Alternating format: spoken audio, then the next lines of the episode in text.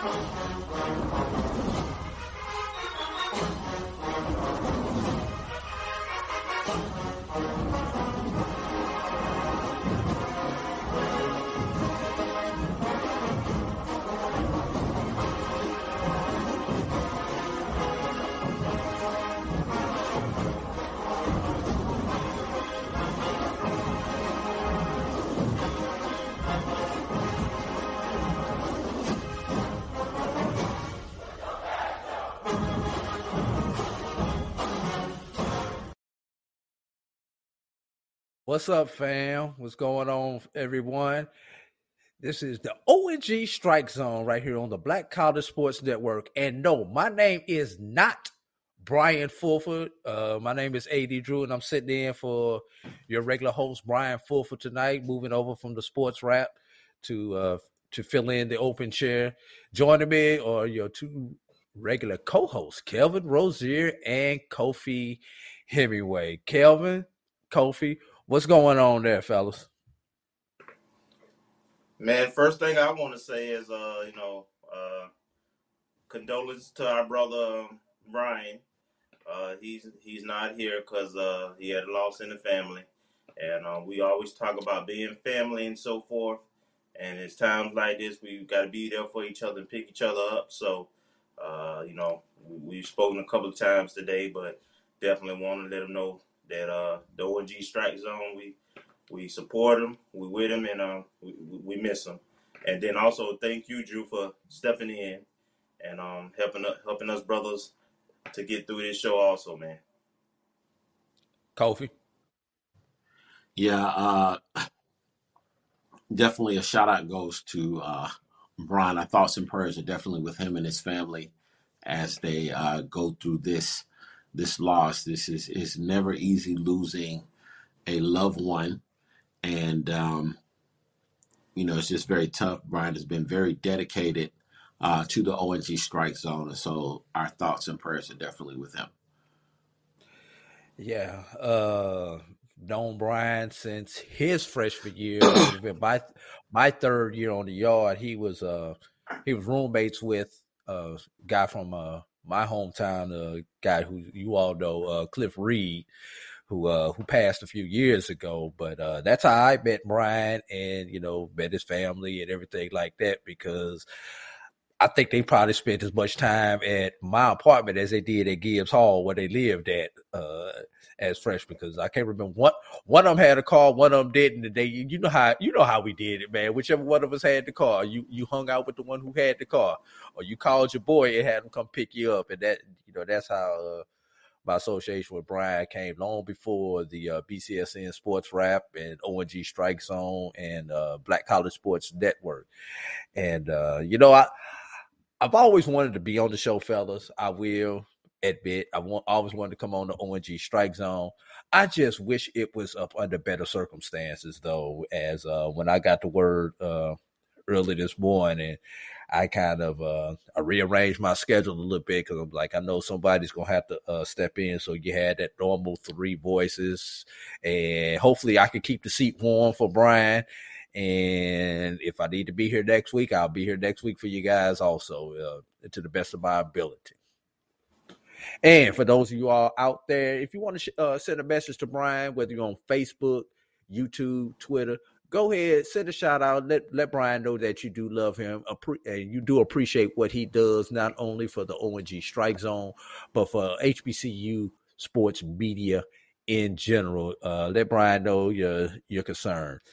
And also, like, subscribe, share, download, and donate to this podcast. You know, this podcast, we put a lot of time, we put a lot of effort into these podcasts. I've I've been behind the scenes on many of the ONG strike zones as a producer, so I finally get a chance to step in front of the uh, the camera.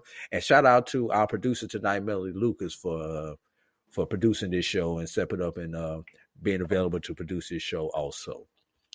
With all of these somber notes being uh, been taken care of, fellas, let's talk some sports because this is a sports show. Last time I checked, correct me if I'm wrong, fellas. Let's go. And and with that being said, we're gonna change the script up, and you know, because I'm here now, so I'm gonna change the script. Nah, seriously, we talked about this in the production meeting. Uh, we're gonna start off with softball. Softball, yeah, softball, y'all. The River City lead off uh, opening event for our Lady Rattlers down in Gainesville, Florida, and we took one this weekend, fellas. Uh, we're one and three, but we got one. We our victory came against. Uh, let's see, Winthrop. our victory came against Winthrop with a score of four to three. That occurred on Sunday, uh, right there. Going back over over the other scores. Excuse me. That that was that was on Saturday. I, I apologize about that. We lost to Campbell for for nothing on Friday. We lost to North Florida two nothing on Saturday. As I said, we defeated Winthrop four to three on Sunday, and defeated right North Carolina State University. We lost North Carolina State University by a score of six to four. So we're gonna start off with the positive. In in that game that we won on on Saturday, as as we go through. Had looking at the uh, players of the game, we had Davis who was uh, over had it was two was two for three. Morgan was two for four. Beasley scored two runs, and Covis I hope I'm saying the, the, the, child's name right, but I'm pretty sure Coach will correct me uh, when we get here. Was one for one for three on the day, and fellas, we won the game in walk off fashion. So, Kelvin, take us there. Give me give give us your thoughts on this weekend series that our Lady Rattlers played. So the first thought that comes to mind for me is the fact that we were extremely competitive. Our pitching um, held up. Uh, I know we're gonna have Coach on uh, at the bottom of the hour to you know talk a little bit and give her thoughts. But uh, I remember when she was on the show in the fall saying that she she liked the the depth of her pitchers and she felt like she could pitch you know four or five uh, different pitchers and um and just looking at the the scores and so forth uh and and the, and the, and the box scores uh, look like we, we we've got a lot, you know, solid pitching, and um, if if our offense can pick tick up just a little bit, and um, I, I we minimize the the errors, um, I'm looking at a potential SWAC uh, champion type uh, team right now. Um, so I'm really encouraged. We have a really brutal, brutal schedule. Um, I think we're gonna have like five home series and. Hey, did he get? Uh oh. We lost Kofi there. Did I get sniped? No, you still here. If you can still hear okay, me. Okay, all right. yeah, so, we lost Kofi. Uh, yeah, I think that um that um you know we only have five um series at home, and none of those start until um I believe sometime in March, late March. Uh, so so we, we got to do it on these these tournaments where we you know where we play in Power Five, Group Five, and so forth. So we'll be battle tested um, against top tier competition. And, uh, and and by the way, I have to say those uniforms are fire, man. They are hands down the best dressed athletic team at FAMU. awesome, man. They look good, and um, and and, and so far, you know, is encouraging. Um, the first series, they got another series coming up, and uh, n- another competitive series where they'll be playing Louisville and some some other ACC type programs and so forth. So we'll we'll get a um, a better feel, but it, it's always good to get that first W, man. Yeah, uh, correct me if I'm wrong. They're the first team that's actually starting the season in the full LeBron gear, as everyone else has kind of had to transition during the season into the LeBron stuff. Correct me if I'm wrong on that, Calvin. Um, that's correct. You know, even basketball, they had like maybe one set. They didn't have all their sets and stuff, and um, and same with some with some of the footwear. So, So so you're correct in in um, pointing that out. All right, Kofi, what, what say you about Yes, softball, sir. my brother? Well, you know, uh, we take softball seriously on the highest of seven hills. What don't we So take seriously on the highest of seven hills, though, brother? I You try got to to come tell stronger people, than but that. you know, we, no, uh, no, I I meant what I said because it's softball season and we got the softball coach coming on, and everybody don't take softball seriously. I So got you you. have I to got make you. that known for the I people thought it that was don't just an take it intramural serious field back in the that day, we man. take it No, I'm just playing. For instance, you know, some bands take dance routines seriously, like FAMU. Other bands like Jackson State don't necessarily take dance routines all that serious. They just do rock the house and get out the field. So I said all that to say, I said all that to say, um, you know, it's it's always good, you know, to to see our softball team perform at a very high level. Um, now, obviously, we didn't get the W, so we're not satisfied just yet. And the the, the schedule that they have is really, really tough. It's very challenging early on before we get into conference play. That being said, they're going to be battle tested going in, and I'm looking for this team to get or steal uh, a few wins from this this very, very, very tough schedule um, that we have coming in. So um, I'm fully expecting our women to win the All Conference trophy in the first year in the SWAC. We already have volleyball. We're not going to win basketball, but if we can win softball and tennis, that's going to put us right there in the mix for that all conference trophy. So I'm looking forward to it. Now, now All you sports mentioned, trophy. Sorry. yeah, you mentioned you mentioned something about the schedule there, Kofi. Do you think it's going to be a help or a detriment with this with this brutal schedule? Uh, you know, going as we go good. into that. Okay, you cut me off, but go ahead. I'm gonna Yeah, let you yeah, have yeah. it. Sorry. They say No, I you good. from time to time. So I I got you. I got you. Okay. All right. Uh, because off script is on here and he watching me and stuff, and he said I'll be interrupting him and stuff. So please forgive me. All right. So all right, Scotty, go ahead. all right. So when it comes to having a tough schedule, a tough schedule prepares you really for battle. You get to see different strategies. Your team learns how to compete, learns how to deal with, um, I want to say, a measure of adversity. And um, it, it gets your team to play at a higher level. Competition is good. Um, and, you know, we have one of the top teams in the country uh, right across the street, you know, in Florida State. And Florida is a strong softball state. So with us being able to play them, um, I want to say Florida State and the other um, the other things that's going on, man. So it's it's it's really really good to have that competition. You get to see pitching, you get to see different styles in terms of whether a team is going to be speed based, if they're going to be power based, if they're stronger with their hitting, stronger with their defense. It causes you to cha- it challenges your strategy because just like with any other sport, situations um, are just different when it comes to uh, when it comes to uh, competition, you know, which is one of the things that we talk about a lot of times with football. Is it good to play a very, very, very tough schedule early on? And I say absolutely, because uh, you know, getting used to the speed of the game, um, understanding how to deal with adversity, getting your team to play at a high speed and a high a high level of intensity is absolutely key. So we're looking forward to it. Kelvin, I say that it's going to sometimes it can hurt you take your confidence away uh, playing this type of uh, schedule. Looking at FAMU's schedule, just we just go through this weekend to start off with. They're in the UF tournament.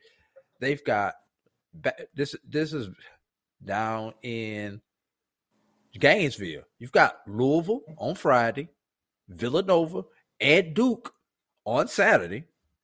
Then you've got Duke and University of Florida on Sunday. Then, when you think you've gotten all that handled, then you come home. At least you only got to go across town to play Florida State on Wednesday. That's a hell of a way to open up the schedule there, uh, Kelvin. So it's tough. It's very challenging. I would have uh, liked to have seen us mix in something, but at the same time, you know, you can't get any tougher competition in th- this schedule. I'll be curious to see uh, how the schedule ranks um, across the country to see how how tough this schedule is. Um, because again, University of Florida has been a national champion. Uh, Florida State has been a national champion. Uh, Duke competes in the conference against Florida State. Um, it's tough, bro. It's tough, but we got to bring it. We want to be on that level. We want to be mentioned with the University of Florida. We want to be mentioned with Florida State. Let's play them and not just play them. Let's beat them. You know, that'll go a long way. And we do have a win over Florida State. So let's get it done. Let, let, let me let me remind y'all too that um, this is typical of the kind of schedule we've had under Coach Wiggins, the legend, um, since she ran the program. We always played in uh, tournaments that had this caliber of competition. We've always played Florida State. We typically played the other schools in the state, if not in the regular season, always in these tournaments or in the uh, playoffs when we wanted to meet.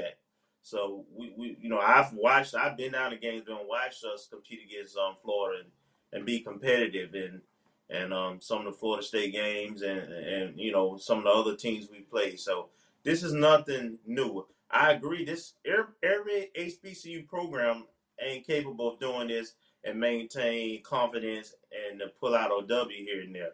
But uh, this has been our formula. It's been successful. So um, our, our, our team and our coaches they they won't be intimidated and, and just they'll be ready for the postseason. I remember um, the volleyball coach uh, uh, saying the same thing about how he went about his schedule and he scheduled tougher out of conference um, tournaments because he felt like he would see some of those type teams in in, in NCAA's. So he set his schedule up so that during the regular season, before we got into conference play, that we would be on. We understand what the standard is and, and type type of competition and the different type of uh uh games that are played, styles that are played. So so uh, I think a lot of our coaches follow this blueprint looking at some of the other non HBCUs on the Lady Rattler schedule, in March they face Army, South Florida, UIC, uh, Furman, Mercer, and uh, that's in March. In April, they will face Jacksonville University, so those are some of the non HBCUs that they have on the schedule, in addition to uh, some of the SWAC teams. Uh, so why does South Carolina State always wind up on any schedule that we do at, at FAMU? Somebody, somebody help me out with that one because we got South Carolina well, State you know, on the they're, schedule. They're regional. They're family. We have a good relationship with South Carolina State. They're not that far away. Um, you know, they're right down the street. Not kind of you know. Um, and they're HBCU, and we like beating them when we had opportunity, and they like beating us when, when, when of course, you know, the shoe is on the other foot. But it's a good uh, competitive series, really, in all sports. Uh, their tennis team is phenomenal. Their their track team historically has been really, really good. Um, the softball team is okay. I mean, Cookman is is really, really good. And then, uh, you know, obviously football and you know, you have history with them. So you don't just throw that kind of thing away, unlike another school in Mississippi that threw away the Southern Heritage Classic and had to come back and before they got sued and everything. So yeah. that's what happened with that. And, and, and I'm glad you brought that up because you know my goal on this show today, because this might be the only show I could get away with this, is to not mention that school outside uh, in uh, Mississippi that shares the same town as Tougaloo College. So I'm gonna see if I can go without saying that the name of that school today on this show, since this is hey, bro. You know, hey, listen, I just want them. They they say they got a bounty out for you know Coach Shoop and everything. Talking about you know because he called them Deion State University, but I just want them to get a bounty to fix them darn potholes in their city and fix them water pipes, and then we can talk. I, I, Kofi, you got to get out to some of these HBCU cities because uh, I hate to say it, that town ain't so, ain't so bad uh, compared to some of these other HBCU cities that I've been to. I, I, I'm putting y'all on blast, HBCUs. Look, we bring in all that money for the football games and all that tax revenue. I at least want to have come out your city without having to buy shocks and tires for my car when I come out some of these cities, traveling to some of these football games I travel. I'm to. just saying that's a challenge to, to all HBCUs. For them to have that many like potholes is just absolutely ridiculous. It's a capital city. They got a major highway coming through there. They've had them same roads since 1975. It's ridiculous. They got to do better. Sorry. Eh, eh, eh, Kelvin, what do y'all do with this man every week, man? I, I, I, how do y'all do this, man, every week, man? hey, before we head to break, let me uh let me pull in with see what we got going on on YouTube. YouTube, uh, Oscar had to be the first one on there. Yeah, get your boy Kofi. He had to be first. Couldn't let nobody beat him to the punch. Uh, uh, Montre Bennett says, "Good evening, family." Uh, um, them boys, uh, off script. I, I, I really be wondering, did Bounty really pay for the ad or did, uh, did they rip it up? I, eh, are you taking a shot at us off script, talking about us with our, uh, with our bounty ad, you know, yeah, yeah, we we getting a couple coins for that. I'll go ahead and put that out there. You know, we don't run we don't run them for free, my brother. Uh, Bobby Calhoun, what's up, family? Barry 305, hello everyone.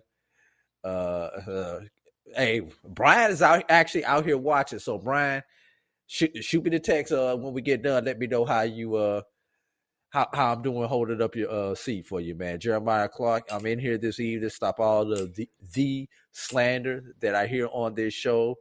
Off script says condolences, them boys, prayers up to Bear T. Prayers to you, Brian. Montre Bennett, strength and love. Bobby Calhoun, condolences. Kate Sykes, condolences. Marcus, FAMU, he, he remembers Cliff, uh, praying for you, B. Jeremiah Clark, pr- prayers for your brother. So uh, you know, got got a lot of comments out here. Got a lot of shout, personal shouts out uh, to Brian. Hope Brian takes uh, has the opportunity to answer them. If he doesn't get a chance to answer them all, everybody, he's going he's going to get get with you as as soon as as he can. Uh, fellas there. So uh any, anything else y'all want to get in this segment, fellas, before we take it to break? We probably don't have enough time to get into basketball. Yeah, uh, we we'll get that on the other side after the right, after the right. interviews. We, will mention, I guess, uh I think Bowling had uh uh, finished in, in, fifth place, I think, in the tournament, and then also we had a uh, track that had a couple of first place finishes in um, indoor, and uh, getting ready for the SWAC indoor championships in Birmingham. So that that's the show preview. Give it to you by what Mr. Kelvin Rozier. So just quickly before we get out of here, after the uh, first weekend of SWAC softball featuring SWAC teams, is not necessarily SWAC play. Uh, that school to Mississippi is leading the East with a five and one record. Alabama State comes in two and three. Alabama A and M one and three. Cookman one and three. FAMU one and three, and Valley comes in zero oh and five. Looking at the West Side, Alcorn and Grambling both come in with a four and two record. Everyone else on the West Side is over. That would be Pine Bluff over four. Prairie View 0 5, Southern 0 5, Texas Southern 0 6. Just like we all, just like we thought in the preseason, the power looks like it's going to probably be in the East once again, fellas. So with that, we are going to take our first break. Coming up on the other uh, on the other side, we'll have FAMU softball coach or to join us talk to talk about the start of the season and anything else that she wants to talk about as it's related to softball and the family. One love family. You're you're listening and watching the ONG Strike Zone. AD, Kelvin, Kofi. We'll be right back.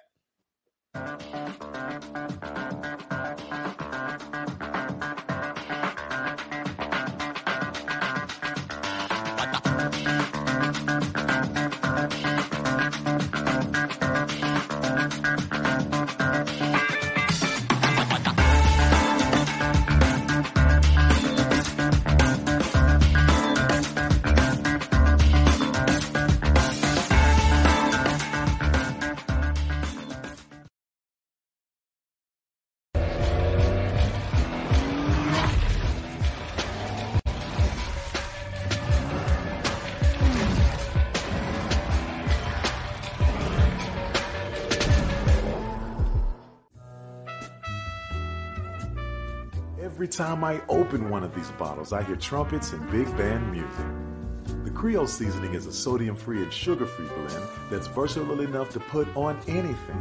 One of the first blends I developed more than eight years ago, the Creole seasoning has an unmistakable aroma, a bold flavor, and a little heat for character.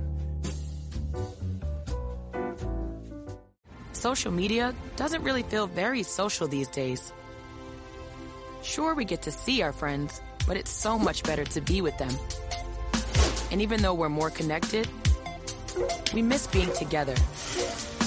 Tap into what's happening right now and meet up with friends, old and new. With the only social network that's designed to get you offline and back into life. Swoop in. Let's hang. Follow the Black College Sports Network and all of our shows on YouTube. You can find us at MyJBN Online and on all social media at MyBCSN1.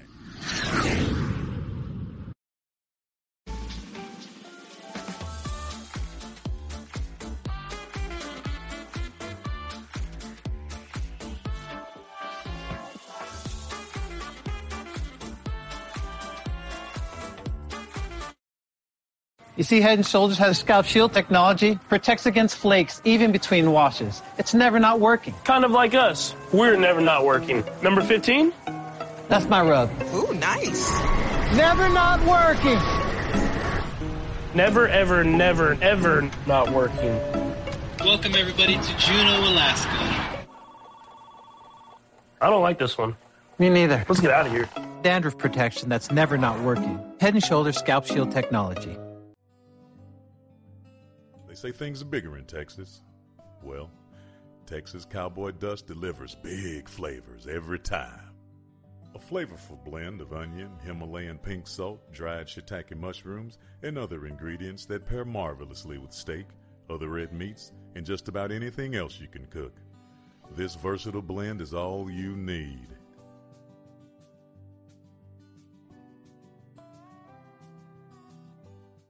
Bounty versus the old family dish towel. Drying with a fresh sheet of Bounty leaves your hands cleaner than a used dish towel that can carry and redistribute food residue. So ditch the dish towel for better hand hygiene. Bounty, the quicker picker upper. When times get dark, we can't see the help that's all around us. Let 211 be your guiding light for mental health and other resources. Call 211 or visit 211.org. It's never too early to plant the seed, to share the tradition, and instill a sense of pride in your HBCU with your little ones. HBCU Pride and Joy Children's Boutique helps you share your school spirit with a wide selection of adorable kids apparel and accessories officially licensed from your favorite HBCU. Visit hbcupridejoy.com and follow us on all social media at HBCU Pride Joy on Facebook and Twitter.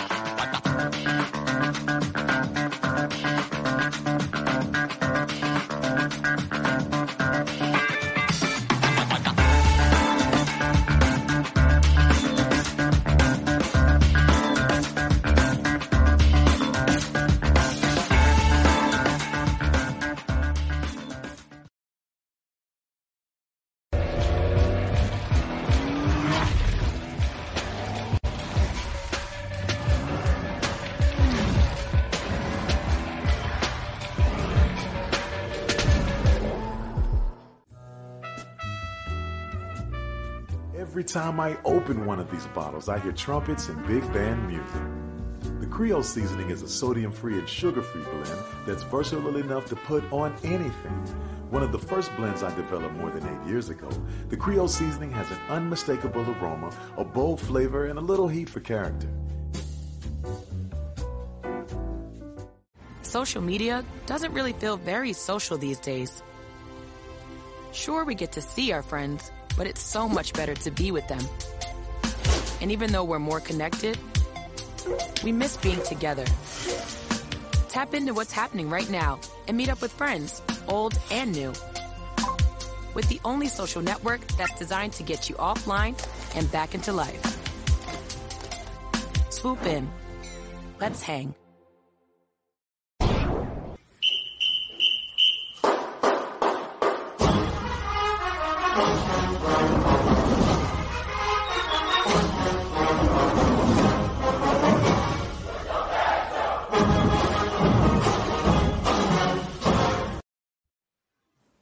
Welcome back to the O&G Strike Zone. AD, Kelvin, Kofi. AD sitting in for our partner Brian Fulford, who's uh who's out due to some uh due to some family uh some family issues. So coming up in just a moment, as soon as our producer uh gets everything set up, is Coach Constance Orr from FAMU Lady Rattler softball. There she is, Coach Orr. How Hey, are you y'all. doing this evening? I'm well. How are y'all? We are doing fine. Awesome. Good, good. Coach Thank y'all for having Coach me. Orr. All right, Coach Orr's in her second season leading our Lady Rattlers after spending five seasons as an uh, assistant. And uh well, Coach, we we we gonna get we gonna get straight into it. Let's do it. All right. First question I am going to ask you is, Coach. A lot of people, you know, you, you spent last year, your first year, your freshman year, in the MEAC conference. Now you get to spend another freshman year, as people like to say, because we don't have our SWAC hours yet. That's what everybody keeps Correct. reminding us. We don't have our SWAC hours in the uh, Southwest Athletic Conference. What are you anticipating to be the uh, biggest difference between the uh, level and type of competition that you saw in the Mid-Eastern Athletic Conference and what you anticipate to see in the Southwestern Athletic Conference, Coach? Um, I expect to see a lot more uh consistent competition. I think I think the SWAC has a lot more competition um from weekend to weekend than the MEAC had in softball as uh, uh I'll speak for softball.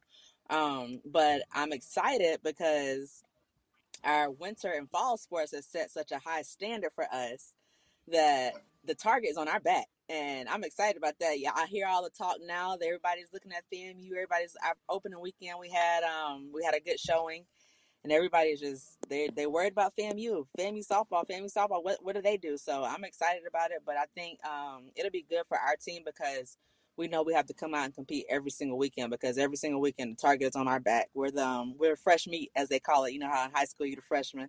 So we're the fresh Yeah. meat, um, but they know how we play. So I'm excited to see what's gonna happen this year.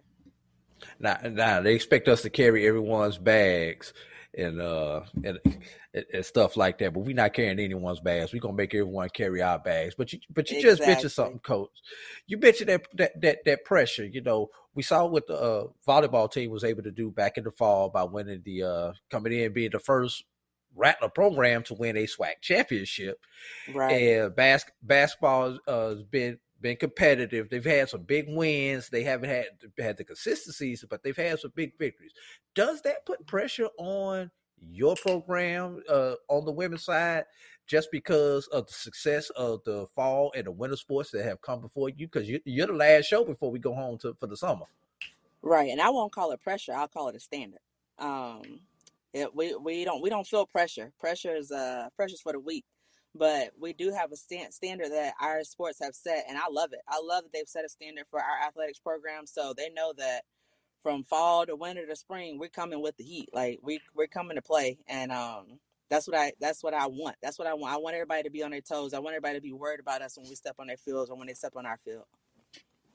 Kelvin, Yeah, Coach, you mentioned about the standard.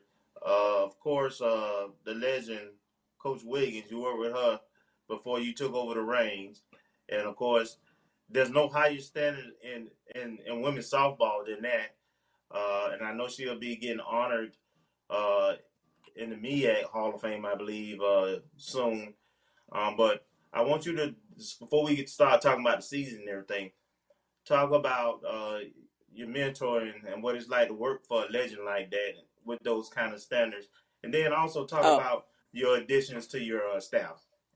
Okay, yeah. First, I don't I don't know that I can put in words the the experience that it was working underneath Coach Wiggins. Um, every day, every day was a lesson. Every day was a journey. Every day was an experience. Um, I loved it. I still call her to this day. I just talked to her on Tuesday, on Monday. Monday, I talked to her. I called her, and I was like, Coach Wiggins, tell me about the weekend. Cause I know you watched the games.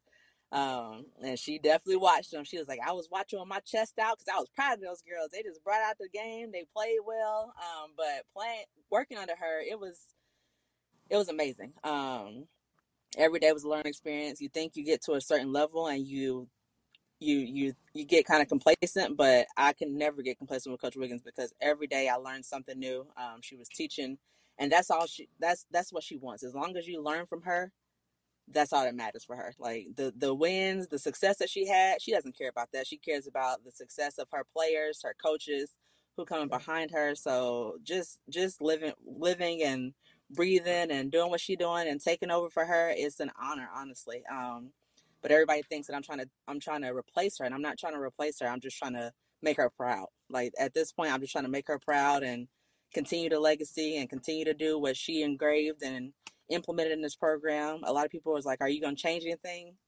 If it's not broke, don't fix it." It, I mean, it works. It works. So I'm gonna tweak some things and make it my own, but I'm using her blueprint and I'm I'm doing what I need to do. Um, but yeah, I love that lady, and I can't I can't say enough good things about her. Um, I brought I brought a former player. She played for us last year. Uh, she was the grad assistant in the fall. I brought her on to be our assistant coach in the spring. Um, she's helping us out a lot, knowing the program and knowing what to expect. Um, she played for me. She played under me last year, but she also transferred from Howard, so she has a lot of experience in the HBC world as well. As well, so she's helping us out a lot. And I also have Coach Camise Patterson that coached here previously, took a little quick hiatus, and then came back last year to work to continue to work for us.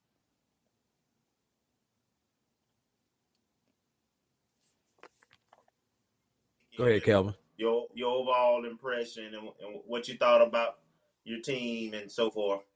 Did she get sniped again? Not quite sure. Okay. Uh, you might want to repeat that question. Yeah, I'm back. I lost y'all, but I'm back. Okay. All right, Coach. Yeah, I just want you to talk about this past weekend. Uh, what what you were expecting and what you saw in your team, um, and uh, you know the competition first time out. Um, I think I got everything I expected and more. Uh, the girls came up, they showed up, and they showed out. We played a few tough games. The first game we lost four to zero. Um, I think that was just jitters. That was first game jitters because we kind of beat ourselves. I think three of the runs were unearned, so we we were just settling in. Um, we came back, we bounced back and played a tough 2-0 game against UNF. Then we got our first win on Saturday against Winthrop. Um, and then we came back and battled against NC State. Uh, but we had a really good showing this weekend. We we lost on a walk off home run against NC State. Um, we held them four to four through seven innings. Um, but I think we we showed up and we showed out and we we did what we were supposed to do because a lot of people were interested. A lot of people were asking questions. Um, after the games, I had a lot of fans from other teams coming up to us talking about how tough we were and how they were worried and they didn't expect that from us. But um, like I tell the girls, people are gonna sleep on us. They might they might sleep on us, but we're gonna leave our name out on this field, and people are gonna people are gonna be worried about us when once once we get into it. So we did what we were supposed to do this weekend. All right, Kofi. Oh, but coach, so everybody is raving about your uniforms.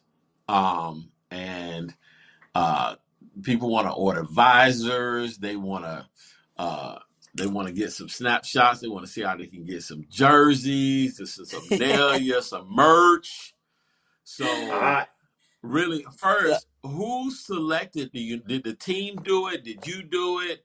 Um who oh, all right, okay. I will take all all the credit for that. Yeah, everybody has been raving. They're like, "Oh my god! Like these are the best uniforms of any sports team on the highest of Seven Hills right now." So that says a lot because you know how Rattlers can be. They can be very finicky and stuff. So when you get Right. compliments and stuff like that, it's like a big deal. So I think that that is huge. Um, Yeah. But how how can they get? You know, people want to get visors. People want to get some merch and everything. So How can they get some merch? Uh, we're working on an online store now, but we have stuff in in the office. Um, we still have stuff coming in. I know uh, a lot of things were on back order. You know, with still with this pandemic, things have been you know, working, but we're we have stuff in house. Um, if they want to stop by the office, but we're working on an online store, so people that don't know where offices are are out of town, they can um order it as well. But yeah, the uniforms they were a big hit. Um, we did a whole unveiling for the girls for the team, but what I really wanted was just the, you know, they say you look good, you play good, you look good, feel good, play good, and being in a new conference, being um just just the whole we have a lot of new players. I know we talked about that last time I was on. Um, just having a whole new just feel for everything. So I wanted them to have that feel with the uniforms as well. So when they got the uniforms, they were going crazy. But um, that first weekend showed that they they thought they looked good, they felt good, so they played well. Um, but yeah, with the merchandise, we're working on an online store. Um, but if not, they can always call or text or email me, and we can get going with with sales. Awesome. So is that constance.orr at famu.edu? Yes, sir. All right, that'll work. All right, all right, coach. Yeah, and I, I want to be honest with you. I'm, I'm sitting up here. Coach, you look, look like you're young enough to still have a little bit of eligibility left. So you, you ever get out there in the cage and try and, and try to hit some of them hot shots? Because I mean, it, it wasn't like you were a poo poo player. You know, you were all uh, all tournament team player in the uh, ACC, and you know, do you do you get out there and try to uh, field some ground balls at third base like you did when you was playing? You get in a circle every now and then. Do you try to get out there with them every now and then still? Look, let me tell you, I talk my junk, but I know how far to go. I'll I'll talk a good game to those girls, but I always tell them do as I say, not as I do. I got you. I got you. You say slow pitch now, huh? yeah, I, play, I do play slow pitch. I play a lot of slow pitch now, but sl- slow is the word. I got you, coach. I got you. I got you. Uh, now, th- there was some uh, there was, there was some work done to the field, some upgrades done to the fields. Uh, obviously, you're not going to be at home for a while, but how how, how has the new field been for you? Had, had, do you think it has made a difference in just your off season getting ready and your practice? And do you think it's going to be a, what kind of asset do you think it's going to be when you actually get to play a game on the upgraded field? Yeah, we um we'll have a big advantage when we get to play on the field because uh the ball plays different. Just it's a lot of different aspects that come with it, and I love it. Um, but what I like the most about it is that we we practice on turf every day, but when we get to the other fields, it, it continues to keep keep us on our toes and make adjustments. Like we softball is a game of adjustments. Like you have to make an adjustment from one pitch to the next. So as with those adjustments being made, you still have to make adjustments on how you play. Um, it's it's tough, but they come through. They they they do what they're supposed to do. But our SWAC tournament is in Gulfport, Mississippi, and the complex that we're playing on is a turf complex. And we are the only team in the SWAC with a turf field, so that would give us a huge advantage with the conference tournament. All right. Now, with, with, with style of play, if I was to ask you to describe how, how you guys play, or y'all a steal and bunt team, or you a or you a gap team, for those who've never seen you play, because I have I haven't seen this version of FAMU softball play. Describe describe the style of play that you have for your team. We're fast and aggressive. Um, you know, usually you have your traditional power hitters and you have your traditional bunters and slappers, but our power hitters can also steal and take bases and put a bunt down and beat it out. So we're we're fast and aggressive, and we like to continue to put pressure on teams from inning one through inning seven, so they can never get comfortable with us. All right, Kelvin.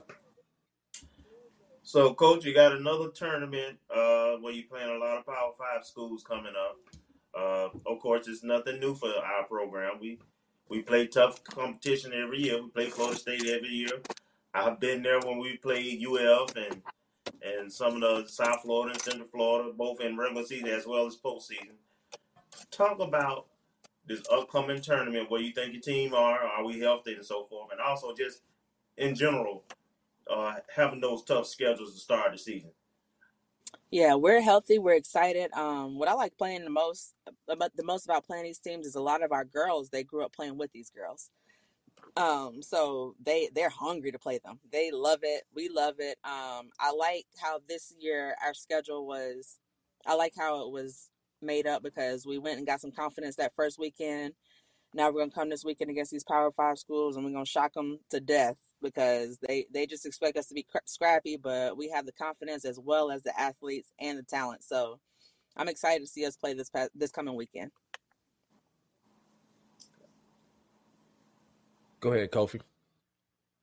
Hubba. So really, um, really with uh, everything that you all have accomplished um, over the years, how has uh, I want to say the recruitment aspect been going um, in the local area?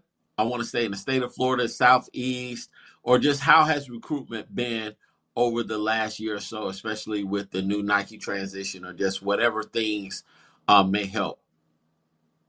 Um, the Nike, the Nike, it, it helped a lot. The Nike uh, contract that helped a lot. Um, of course, everybody loves Nike, so that that draws in a lot of kids. But we love to stay local. We love to stay within our roots. Um, I think we have all but maybe two or three girls on our team are all from Florida.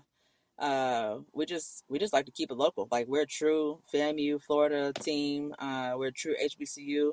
We love to see our African Americans on the team. Um, but yeah, our recruiting process is always very smooth because you have so many supporters, so many FAMU supporters, so many FAMU alumni whose kids are now coming in and playing. So we we get emails left and right. We get at least twenty to thirty emails a day, easily. And then when it's recruiting time, we get ten times that. So it's our recruiting process is very easy. Um, and things, a lot of things fall in our lap a lot of times because we get girls from schools that still want to come to FAMU. So they they're trying to transfer, they're trying to come. They you know, FAMU is a hot commodity right now. That's really good to hear, man. It's um, do, you know, we haven't seen our HBCUs make that transition. I want to say, um, when it comes to postseason play. So, how do we take that next step to get to that whole Sweet 16, Final Four, World Series of softball? Uh, what do we need to do, and how can FAMU help in that process? It's it's more so we we I talk about this often. It's not the it's not the talent, it's the outside sources. It's the sports psychologists. It's it's the support. It's the support outside of on the field stuff that will to take you to that next level. Um, like I said before, we're going to play these Power Five schools, but is is all the girls that our girls our girls have grown up playing with. So the the talent is there. It's just the support, is the the preparation, is the the equipment, is all of the stuff outside of it. So just the support of the FAMUans, um, just to get us where we need so we can get over that hump and get to that next level. That's what'll help us get to the postseason, deep in the postseason. All right, Coach. Uh, you mentioned those Power Five schools, and you played at one of those Power Five schools, uh, playing at UNC, University of North Carolina.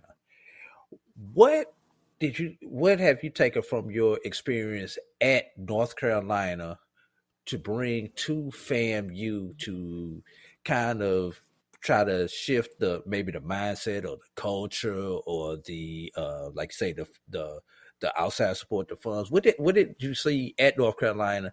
that you've tried to add since you've been at Florida A&M to get us so that we could be on those, that similar type level? Um, the sky is the limit. Honestly, that's that's really all it is. Like I know we we are a true HBCU, but as much as we handle our HBCU culture, I don't want to limit us to HBCU culture. Um, I think that's the biggest thing for us is we go play these PWIs and people look people think that we're not on their level, but I love that we beat a PWI this weekend. I love that we're competing against these PWIs because just because we are HBCU, that that doesn't mean anything. Um, they like Coach Ricky used to say all the time. They put on their jerseys just like us. They top their shoes just like us. Like that doesn't. Did we lose her? Can you hear me? I think yeah, we lost. I think we lost her for a second. She froze up. while while we see wait and see if uh, coach comes back. Kelvin, Kofi, uh, anything that y'all want to add in uh, about softball there? Oh no, man! I'm, I'm in. You know, I hope everybody can feel the passion and just feel the love um, that we have in this coach with Coach Orr. I mean, she's a treasure all within herself, and I can see this program taking the next steps to compete at an even higher level than what they have seen even in the past. I fully expect us to win the SWAC, straight up. Agree. We Go we ahead, have a standard. We have a standard. We have a culture in softball.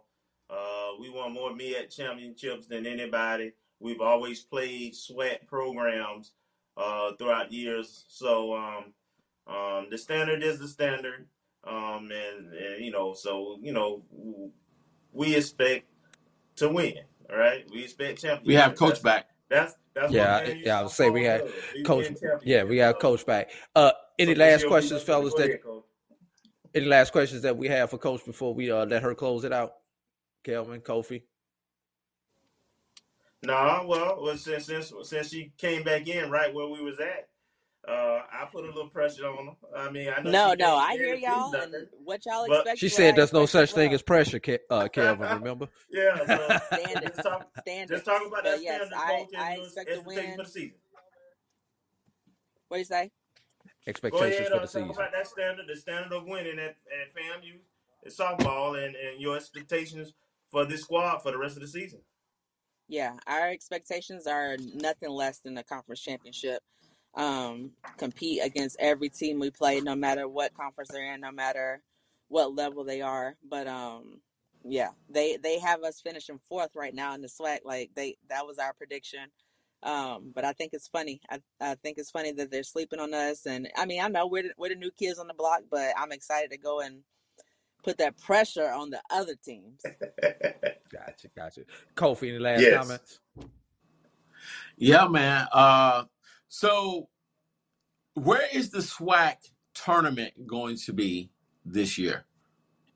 Gulfport, Mississippi. All right, cool. Um, and the date for that is what? So that Rattler Nation can prepare to go ahead and take some trips and get on out there. That's right. It's May 5th through the 10th.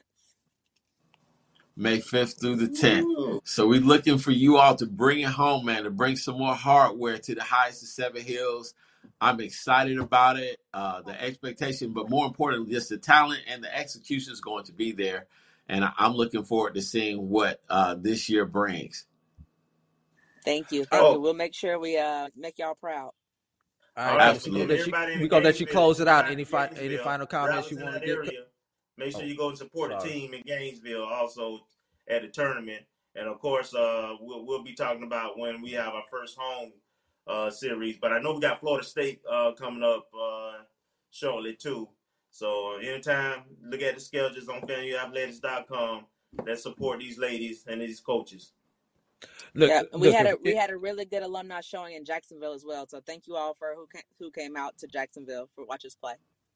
All right. Look, if, if we can go over on Wahnish Way, we can definitely go on the other side of Tennessee Street and, and watch them play Florida State. Any final comments there, Coach? Before we get uh, That's let you it. get I out of here. just uh, like we're excited. We're excited. To, um, we're excited to make you all proud.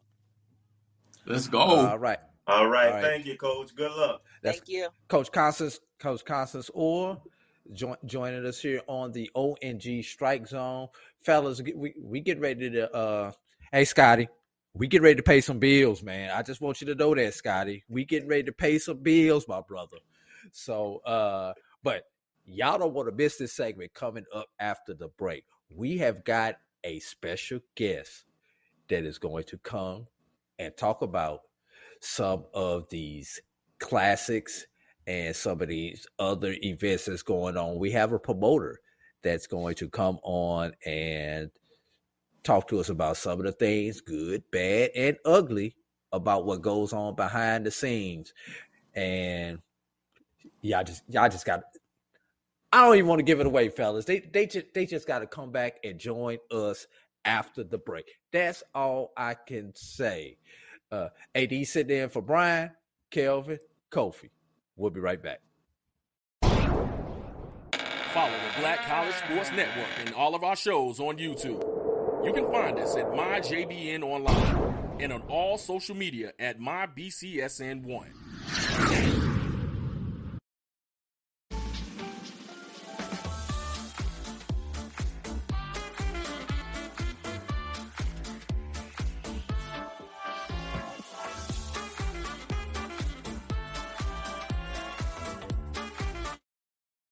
You see, Head & Shoulders has scalp shield technology, protects against flakes even between washes. It's never not working. Kind of like us. We're never not working. Number 15? That's my rub. Ooh, nice. Never not working. Never, ever, never, ever not working. Welcome everybody to Juneau, Alaska.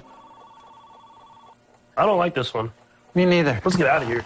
Dandruff protection that's never not working. Head & Shoulders scalp shield technology. Say things are bigger in Texas. Well, Texas Cowboy Dust delivers big flavors every time. A flavorful blend of onion, Himalayan pink salt, dried shiitake mushrooms, and other ingredients that pair marvelously with steak, other red meats, and just about anything else you can cook. This versatile blend is all you need.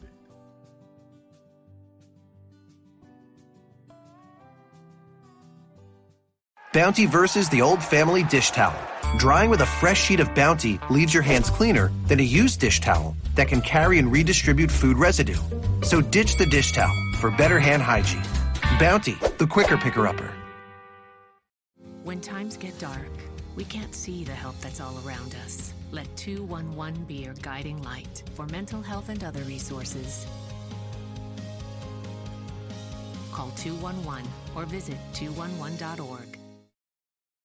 It's never too early to plant the seed, to share the tradition, and instill a sense of pride in your HBCU with your little ones. HBCU Pride and Joy Children's Boutique helps you share your school spirit with a wide selection of adorable kids apparel and accessories officially licensed from your favorite HBCU. Visit hbcupridejoy.com and follow us on all social media at HBCU Pride Joy on Facebook and Twitter.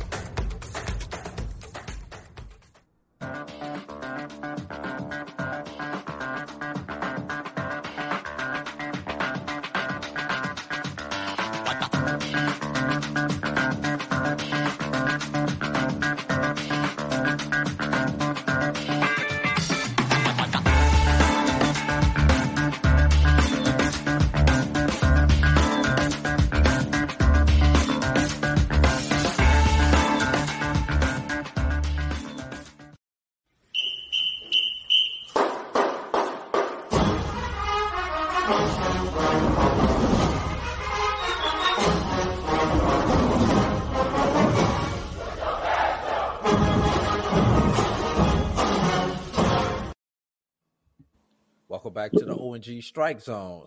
AD sitting in for Brian, Kelvin, Kofi. All right, fellas. Uh we getting ready to get into the a hot topic that we have going around HBCUs, and that's these dog on classics. Now, the classics themselves for the fan tend to be great events. You know, we go, we travel to another city outside of our own most of the time. It, there are a couple of schools who have a uh, a hometown classic like the Turkey Day Classic and things like that. Uh, Soul Bowl, which is an alternating uh, classic, but other than that, classics are normally played in neutral site cities. But there's some stuff that goes on behind the scenes, and stuff has been coming out over the last, really over the last couple of, over the last couple of weeks. But some of this stuff has always been there, and you know, I, I, I really don't want to. I really can't get into put my put my finger on it. People are saying that our HBCUs are not getting paid their just due and getting treated fairly by the promoters in these classics. So, what we did here at the ONG Strike Zone was we decided to talk to a promoter. Now, the person that we have on came on under the guise of anonymity. So with that, fellas, I think we settled on the name in the break. We're gonna call him Roscoe Jenkins. Yeah, that, not that not not the Bart Lawrence Roscoe Jenkins, but that's the name that we're gonna go with for right now. and if and if we butcher name and call him something else, just go along with the bit, y'all. Just go. But this is not a bit. This is serious business. But we need y'all to follow along with us. So, uh, Ro- Roscoe, are you there?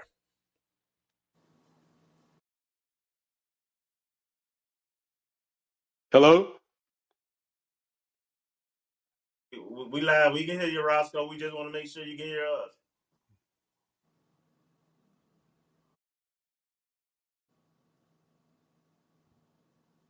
Producer, do we Hello, got can it? you hear me? There it is. Roscoe, tell it like it is, producer. But that, that, that, that, that that's what you call a creative producer in the background. Put that graphic up right there, Mister Mister. Tell it like it is. So, uh, how's how's it going there, my brother? Just great, just great. I just would like to um, just speak openly about what it is, what a classic is, and how how does it really work? What's the mechanics of a classic? And sometimes when we hear the words "treat it fairly," "just do," it, it, it doesn't really come from a place of knowing. When you understand the dynamics of what it takes to make this happen, the roles that the HBCU plays, the role that a producer promoter plays as a third party, how this happens. So I just want to kind of not deal with the hypothetical and give you guys some real information on what it takes to make this work and how this is a benefit to HBCUs. It's a phenomenon in the NCAA community that these small HBCUs can do so well in these large stadiums. Now, No FCS does it. Yeah. Now, you know, you know, we don't like to read, so we're gonna ask you to give us a Cliff Notes version of what is a classic, what goes into it, just the general nuts and bolts right now. Sure, sure. You you have different complexions when it comes to a classic. A classic that's in the 12 state regions where um, the HBCU resides doesn't mean the same thing as a classic in your northern markets or out west. Classics that are in the south are are really are really um more fans have a loyalty to a particular school. So if you're in Atlanta, you're going to see certain schools. If you're in Louisiana, you better have Did we Southern or lose him? Graham. If you're in Florida, you better have Bethune Cookman and FAMU. But when you look at classes up north, it's more like a diamond in the roof where they do not have access to HBCUs. So you can you have more flexibility in what schools you can play. But basically, it's a neutral site a neutral site event, kind of like a, a homecoming, but on a grander scale. All right. I, I- Kelvin, I, I know you dying to get some stuff in, so I, I'm not even gonna hold, hold the mic right now. Here, I'm passing you the mic, my brother. Go ahead, go ahead and uh, t- take this segment over. Okay, before I, I, I get into the weeds with uh, Roscoe, uh, let's talk about what kind of preface this whole discussion. I know that we've offline had discussions off and on over the years about uh, neutral site games and classics and and economic impact, and I know Roscoe, the producer, is gonna get into that. But let's talk about the, the the most recent thing that made news that brought it to the forefront again and that was of course uh, Jackson State pulling out the Southern Heritage Classic, and um, uh, we saw the response from Tennessee State president.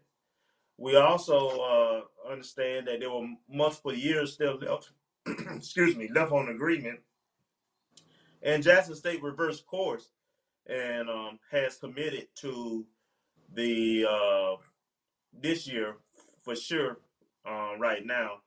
Um, but you know, and then Dion, and there was some comments out of that that uh the, the, that area that was talking about that uh they doing business now, and it was good for the fans and etc. But it wasn't good for the program.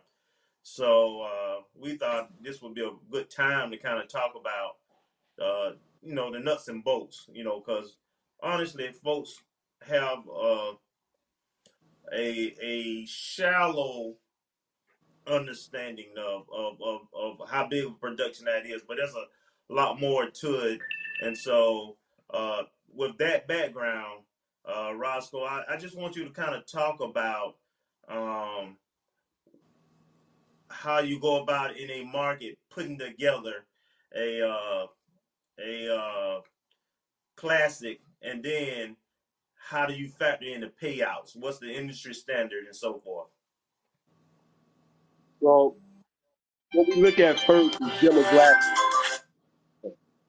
What we look at first is demographics, and what I mean by that, the most important ingredient in a classic is the local market. So if you look at Memphis has about 600,000 black folk, Atlanta metropolitan area has about 2 million, Miami has about 1.2. So we look at that first to determine if there's enough local support. Local support. Now, when it goes to the school, we look at a number of different factors, but the most key one is what do you think they can generate in a term of sales? Not necessarily how many people from those schools are going to show up to support it, but is the brand strong? We we research their NCAA home record attendance. We have the attendance for every school home games for the last 20 years, so we know what they're doing at home.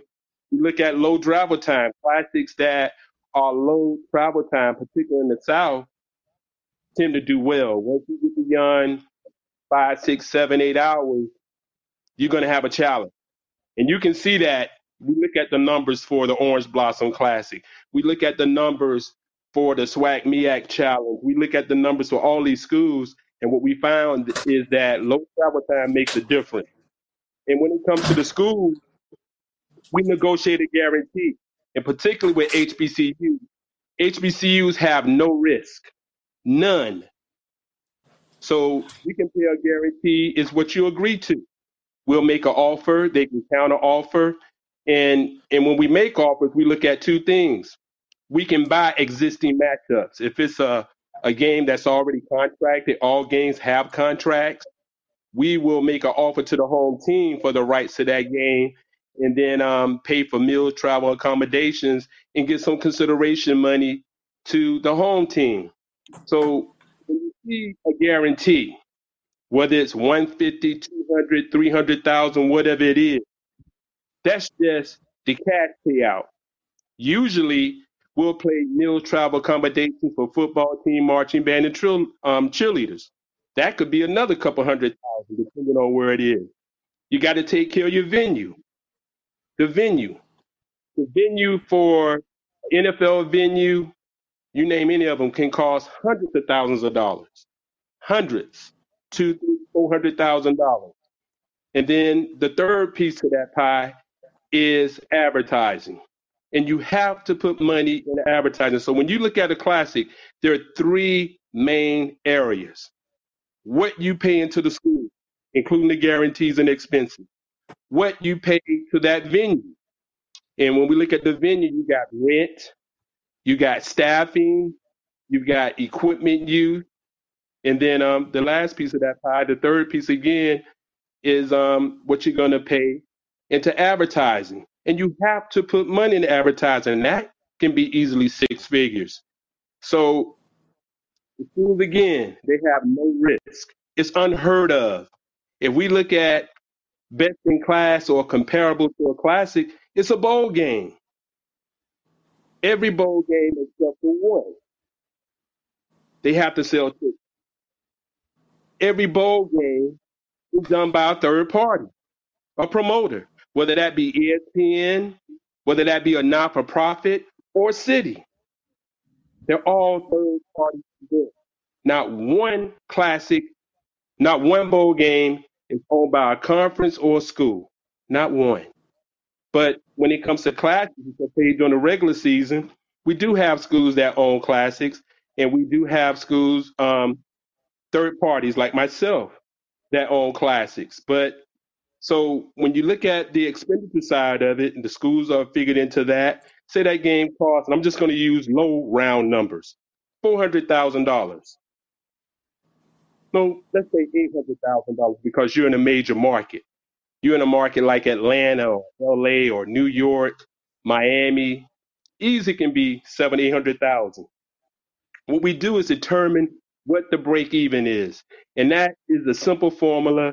It's expenses divided by average ticket price. Let's just say average ticket price is $40. So you know 40 divided into 800,000 is 20,000. So you're to need 20,000 people to get your money back. And that's without any consideration for sponsors. Sponsors don't show up at like events like they do general market events. So we usually make it based on tickets. Anything got to 20,001, you're in what we call the blight. You're in the, in the blight. Anything less than that, you're in the red. Again, what's the responsibility of the school? Show up and play a game. And they can get 150, 200, 300,000. Even if you incentivize them, the way HBCUs work, you give them that guarantee money, they're not pushing your gate, the classic gate. They're going to put money on their other home games because they got your money. So typically, once you deduct all the expenses, it's usually a third, a third, a third. The venues usually get about a third. Promoter gets around a third. And actually, the schools end up together collectively with a third. So some people say, is that fair? They exploiting the school. No, the schools are not being exploited. Exploited. They have no risk. They have nothing but upside potential. But what's going on now? You have Jackson State, which is doing great. I love what they're doing. Their numbers are incredible for FCS, and they surpass many FBS schools. But that's the phenomenon. Most HBCUs don't even come close to what Jackson State is doing in recent years. So I can understand where they can say we can get more money out of this. Everybody come see Jackson State. Well, Mr. Jones, who has the Southern Heritage Classic since 1990, he built that brand. He built that brand. And they got three years left on that contract, and they're going to play three years because you can't make an emotional decision and say, well, we Jackson State, so we don't want to play no more. It doesn't work that way. We have agreements that spell out the relationship. So they will be there for the next three years unless Mr. Jones decides to let them out. And he doesn't have to do that. And even though Jackson State is a phenomenon, again, classic in the South do best with low travel time. There's a few exceptions, but Jackson State did not show up for the Orange Blossom Classic. It did 25,000 people. Jackson State did not show up in numbers at the Celebration Bowl. It did less than 30,000 people. And South Carolina State brought more people than Jackson State. So when we look at classic, you cannot discount what that producer promoter does. The producer promoter responsibility is to put that butt in the seat, regardless of what the schools do. He has to create the environment to make that classic the big event and the place to be. And it takes money, it takes a skill set, it takes being very knowledgeable about, about the demographics and black folks, spending habits, trends, when they get paid, when they don't get paid, discretionary income, there are a lot So of so factors that go. Roscoe, Yes, so Roscoe, let me let me jump in real quick. Uh, for sure. I, I saw AD uh, sh- shaking his head uh, ab- about a, a comment. Uh, AD, you got a pushback or a point you wanted to make? Well, uh, well, yeah, he, he mentioned that the Celebration Bowl uh was was under thirty, and uh, I know I was in the Celebration Bowl. Now they had a reported attendance of forty eight thousand uh, or so. So that leads to the question: e- either we're not counting the numbers in the seats properly, or we're fabricating the numbers. Kind of get into that, uh, you know, or, or, or we talking about people who actually come to the turnstiles, or we talking about people who purchase tickets, or we just take a look at look out in the bowl and say, "Oh, look like about forty five to me." How how are we factoring in that attendance that you're talking about? Well, you got to look at configuration. The Mercedes-Benz Stadium holds about 60 some thousand people. But the 100 level and the 200 level from the suites on down is 40,000. They were not configured to do more than 40,000. And here's how it works. Say you're dating this female. You can say, hey, lady, you know, I got this shiny Corvette. I make $250,000 a year. That's you announcing what you make. But if she say, let me see your paycheck, you show your paycheck and your paycheck says, oh, you only make $2,500 a month. That's the gross amount. Uncle Sam come and gets his 30% and you down to about $1,700. That's how it works with venues. Again, most stadiums are configured for three levels 100, 200, 300. Usually 200 and down is 400,000. So you can actually say, we're going to configure for 40,000. And if you do whatever number you do, you can say you sold out, even though there's another 20,000 seats. That game was configured for 40,000, right? But you can announce whatever you want to. He said he did 48,000. Well, I happen to be in suite with sponsors and they know me and they ask me, Gene, what is it? I say he's right around a good mid 30. But you again, you could announce whatever you announce because we do that. Normally, we might announce 10% more than what's actually there. The person who does this game, he has a habit of doing a lot more than that, which he did this last time. It was it was physically impossible to do more than 40,000. That's the announced number. The gross number is the actual number of people in the building. Everybody, employees, ticket takers, attendees. That number is a good number to know. That number is around a mid to low 30. But the net number is the most important number. That's actually who paid. That's your take home pay. So the net number, if he was in the low 30 or mid 30, the net number, the actual paid number, may have been in the high 20s. That's what I was thinking, in the high 20s.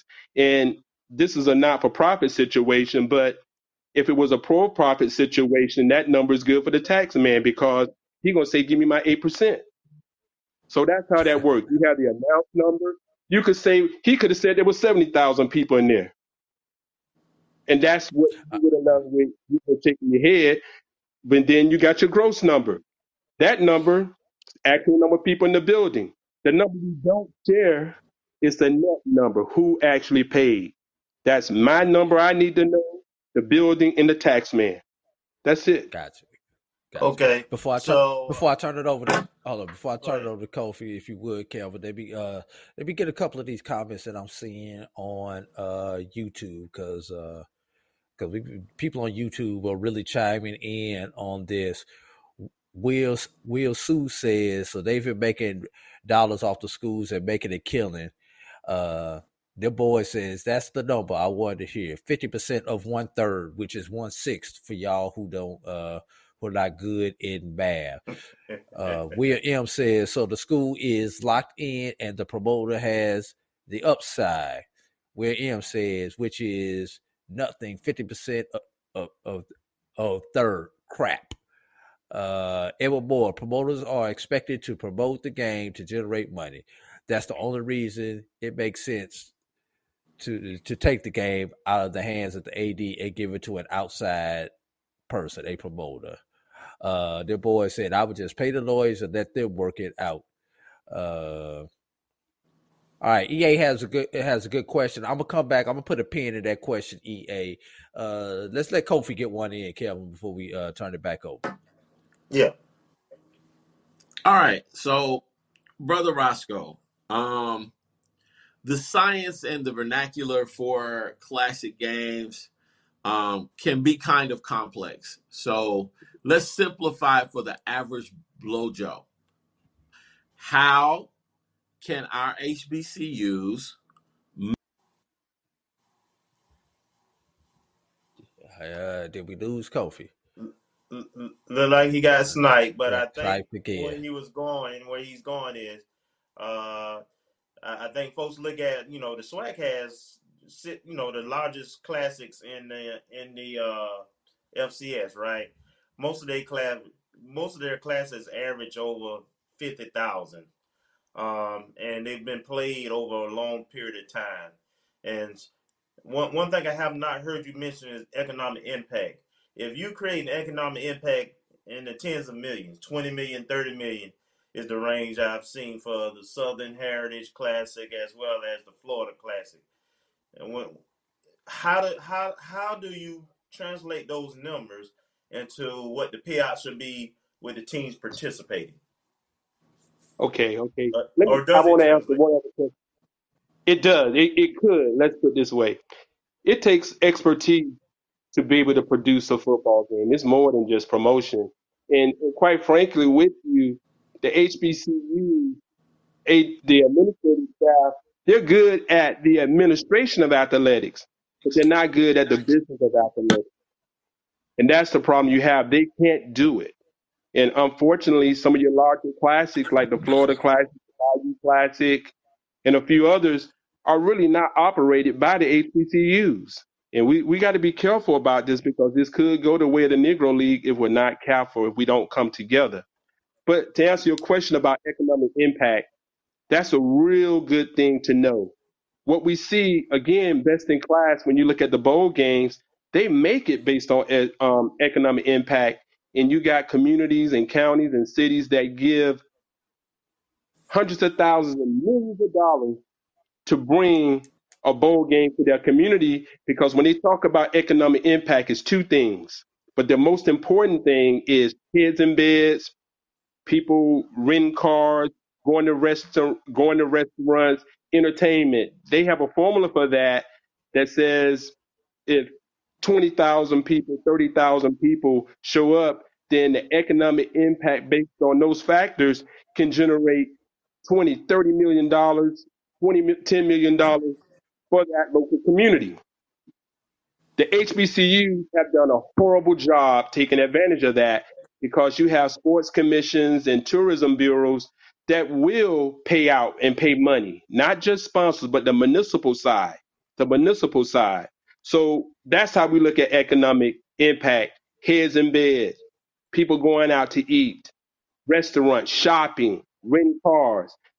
They stick a pin to all of that, and it could be tremendous when you have and, and bowl games are destination events where they want you to fly into town. They want you to fly. All bowl games are destination events. All classics are not destination events.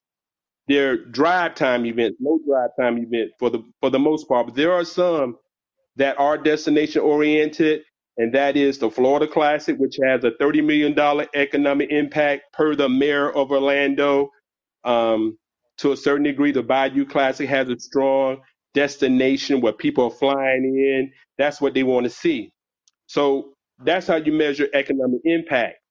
The other side of it is the monies that are generated from butts in the seat, whether that's a paid butt, complimentary ticket, or credential the income areas for stadiums are phenomenal. It, it's incredible. You cannot beat a stadium.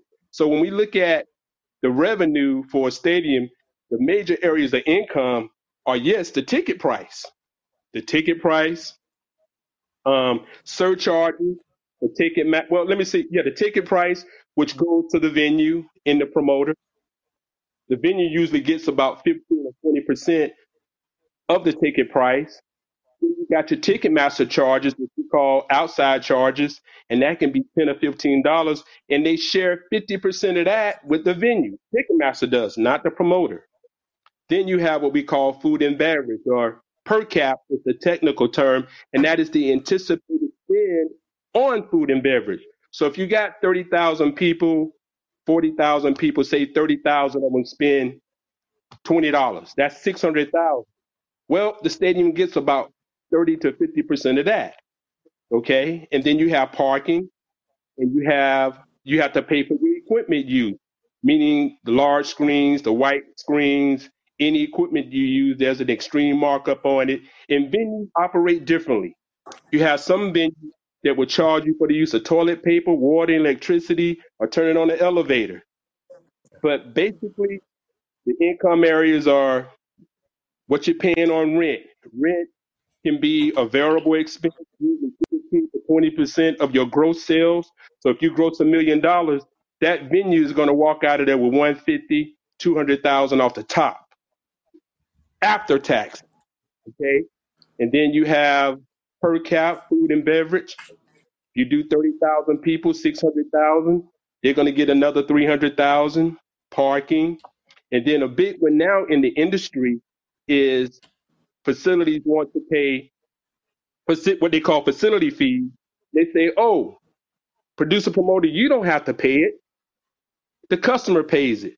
The person buying the ticket. So in addition to Ticketmaster charge, in addition to the promoter paying the rent, they may charge five, ten, fifteen dollars for facility fee, and it goes one hundred percent to the venue. Hundred So percent. Roscoe, Right. Yeah. Roscoe.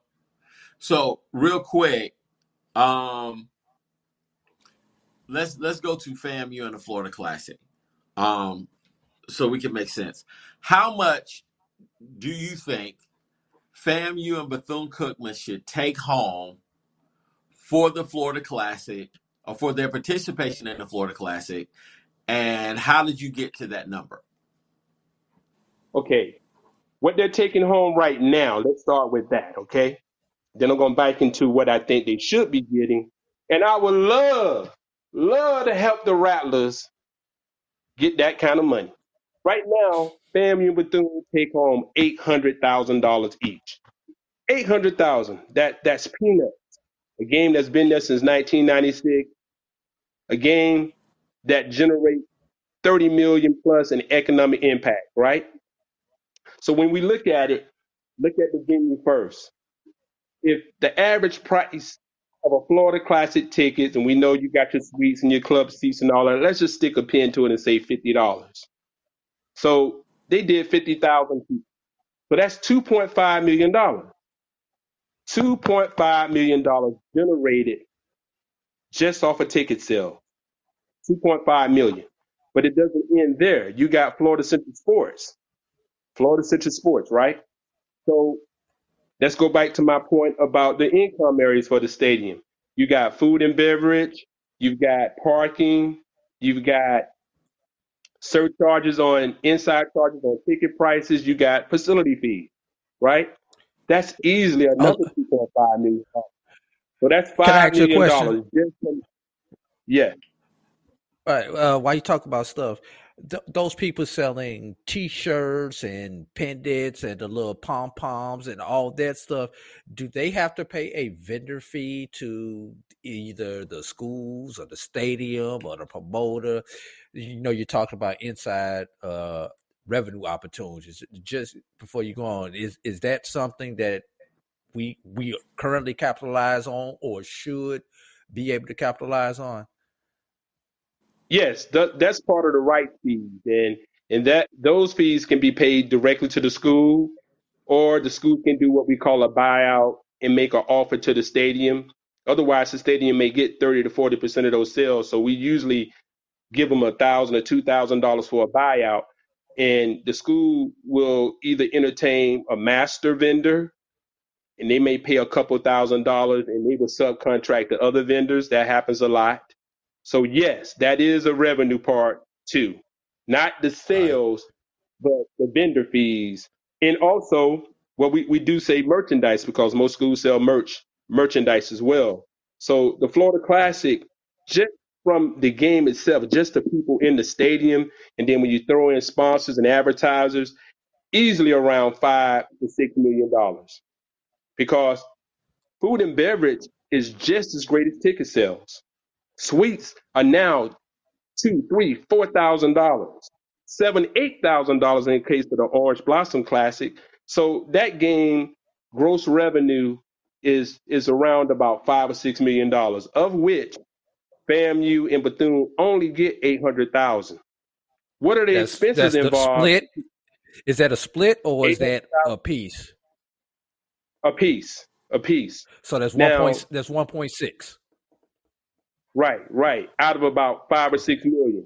That stadium really doesn't cost that much at all. It's it's not expensive. It's a large stadium, but it's not an expensive stadium. So when we look at what are the estimated costs for staffing and equipment use, we'll do- normally use a formula like three or four dollars a seat for reserve, two, three, four, depending on what kind of stadium it is. And that's not an NFL stadium. So we'll say three dollars a seat. So they're probably around one fifty to two hundred thousand in cost for staffing, EMS, police, ushers, um, parking attendants. That'll probably for that event will be around 150, 200,000. Okay. And then they don't do a lot with advertising. They don't do a lot with that. The big winner in the Florida Classic is Florida Citrus Sports, not FAMU or Bethune Cookman. We just don't have the expertise, and FAMU's had such high turnover that we're not passing that knowledge on like a Ken Riley knew how to deal with them. We haven't had anybody in the last since Ken Riley in that administration that knew how to deal with this venue in Florida Citrus Sports. So that's the revenue side that's derived just from game day. Economic Right. impact So- again, that 30 million. So let me go to your point. I think these schools, FAMU and Bethune, should get no less than three to four million dollars each. No less. Because if they looked at the economic impact, you went to the sports commission, you go to CVB, Convention and Visitors Bureau, it's heads in bed. They're generating thirty million dollars. And they will pay that to FAMU. They will pay that to Bethune Cookman. But we just have FAMU just has leadership. They're not experts. And that's what's happening with these classes in these schools. They're incapable of doing things at a high level because they lack expertise. That's Right. what you're So dealing would you with. say Let me this last come couple- in real quick, AD. Uh, to that Go ahead. to that point, that number that he just gave, I did notice when um Florida State played their neutral site game at the beginning of the year. I think it was uh Ole Miss they played Ole in Miss. Florida. Yeah, Ole Miss. that uh both of them guarantees were in that range, were three million. Um, so And, and, and so check this out. Let me so interject I this mean, before I between forget. eight hundred thousand and three million, there's a lot of dollars in there. Uh, we should definitely be closer to that than farther away from that, given our what thirty year history almost in that city in that venue. Well, Roger, let me give you one better than that. We predict that FAMU and Bethune Cookman since 1996 have easily, easily left about $50 million on the table. Easily. And I think FAMU just signed, and, and, and Bethune Cookman just signed up for another five or six years. They need to rescind that contract, cool Florida class to the carpet. They need to be audited because what they're doing is a crime. And here's the thing nobody's saying nothing about them. We never say nothing about the white man, but you will point the finger at us. You will point the finger at us. You got a mayor, So- you can Google right now Florida Classic Economic Impact, and the mayor would tell you $30 million. Nobody says anything. Hey, Ro- Roscoe, can can you put a pin in that for a minute? Can you hang around because we're overdue for a break? Can you hang around for a few more moments while we pay these bills, brother? No problem. All right, I'll tell you what we go do because this conversation is getting hot and heavy. We had some other stuff that we supposed to be talking about on this show, but I think we need to keep it right here, fellas. What y'all think? Think we need to keep it right here and That's take it on the other side of this break? All right. So what we gonna do? We going we're gonna take a break now. We're gonna come back on the other side of this break and continue this conversation. Uh, Ad sitting in for Brian, Kelvin, Kofi. We'll we'll be right back.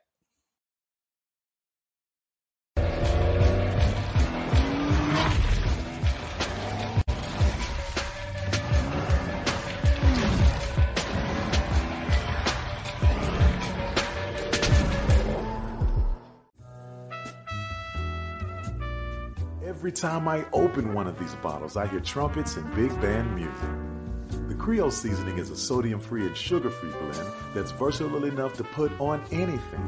One of the first blends I developed more than eight years ago, the Creole seasoning has an unmistakable aroma, a bold flavor, and a little heat for character. Social media doesn't really feel very social these days. Sure, we get to see our friends, but it's so much better to be with them. And even though we're more connected, We miss being together. Tap into what's happening right now and meet up with friends, old and new. With the only social network that's designed to get you offline and back into life. Swoop in. Let's hang.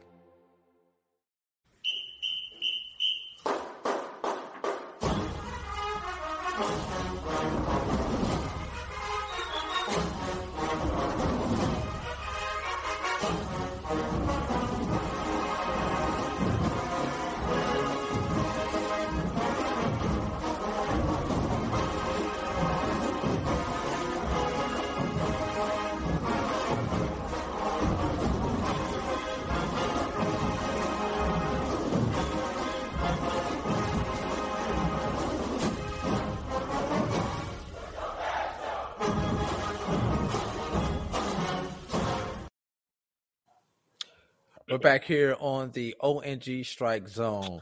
We, uh, AD Drew sitting in for Brian, Kelvin Rozier, Kofi Hemingway, and our special guest that we're calling Roscoe Jenkins, uh, promoter, producer, and uh, right now he's our expert on HBCU classics. And bef- before we uh, ask our questions. I want to get some of these comments on Facebook, uh, on YouTube, because y'all are hot and heavy out here on on our YouTube channel. Uh, let, let's see.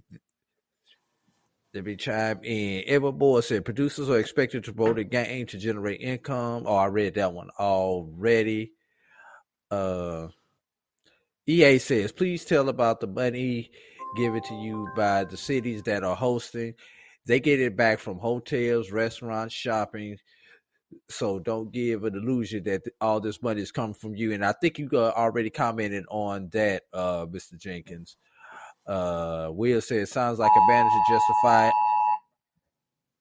Uh oh, somebody somebody trying to cut us off, man. We, we must be getting too hot. Sounds like a manager trying to justify their higher pay when they don't work as hard. Uh JSP said says uh, you're not making a whole lot of sense, uh, Roscoe. Take that for what what it's worth. Will uh, defended you. He's making sense. He's trying to make sense of the schools don't make money. Uh, let's see. Uh, here's one. Will says Jackson State brings 40k to a game at home, so it does not make sense to do a classic. They are losing money. That is before Deion. Dexter Martin says FAMU has been doing this long enough where, it is only going to be beneficial to the university. We have to submit our numbers uh, uh, and our figures to the state regarding the budget and money received. And Edward Moore says since the schools are trying to capitalize or maximizing their profits on games, how does he see using promoters continuing to be a wise approach for certain games? Let's start right there. I think that is a good question. Should the schools do it themselves? Why why use the a a promoter, a third a company, a third party uh why why not just do it ourselves like we would like we would do a home game? Like say jackson state uh does 35 to 40 per home game. You know famu does 20 per home game. Southern 20 per home game. Why not just play the doggone game at home and say the hell we're going to miami jacksonville tampa wherever we decide to go. What what do you say about that uh roscoe I say um, we look at best in class, and I made that example earlier. Best in class for a classic is really a bowl game, and all bowl games have third parties. All bowl games. But what's more unique with the FBS schools or the bowl game is they do operate in some areas in best in class. We cannot say the same for HBCUs. Okay, my comment earlier was that HBCUs are decent at the administration of athletics, but they're not good at the business of athletics. And you can look at that from the stadiums. You can look at it many different perspectives. As far as schools like Jackson State, they are the rare bird. They what they're doing is phenomenal. The majority of the schools don't even come close to doing 15, 10, 12,000 people a home game. They just don't. So I think it's best if we work together and practice our collectivism and our exceptionalism as like people. Can uh, uh, a relationship exist where there's a promoter involved? Yes, because a producer promoter, if he's operating at a high level, he's going to know how to approach the city, the county. That's who pays money for these games. He's going to know how to put together what you call a RFP. RFP where you bid out the game and it goes to the highest bidder, and you ask for things like a free stadium. You ask um, the sports commission and CVB to to take care of meals, travel, accommodations for football teams, cheerleaders, and marching band, and and you ask for relief on um, ticket surcharges and facility fees, and there's a way where everybody can come together. The community gets what it wants in the way of the economic impact. The schools get what they want in the terms of more revenue from the um, ticket sales and, and even sponsorships. I didn't talk about that, but the rights fee side of it. Then the producer promoter can get a fee for producing the game. It doesn't have to be that the producer promoter makes all the money. Relationships are defined by risk. I had mentioned the fact that the schools have no liability, no risk, none whatsoever. But yet they have all the upside potential because we do include bonuses. We do include bonuses. So so there's a way that it can work. If I'm a businessman, I got all the risk, then goddamn it, I want to make the majority of the money. That's the way that works. But in doing so, we can incentivize the schools based on ticket sales. We can do bonuses based on attendance. So I think we need to operate best in class. Producers, promoters are experts at marketing and promotions, and they have skill sets that you just don't find in Well, the HBCU community. Okay. So let me let me All make right. this comment. For for instance, for Okay. instance, let me just make this comment. I've leased 30, 40 different stadiums, meaning I paid for the stadium, Superdome, Mercedes Dome, you name it. I've done an event there. Okay, so I know how to deal with that stadium. You have ads at FAMU Bethune Cookman. They weren't even ads before they got there. They was the equipment manager. One guy, one guy was was um he did concessions at Alabama. The other guy before him, he was an all pro football player, but they were not business people. They were not, and they spent their life running away from the black stuff. And fam, you 'em to run the black stuff.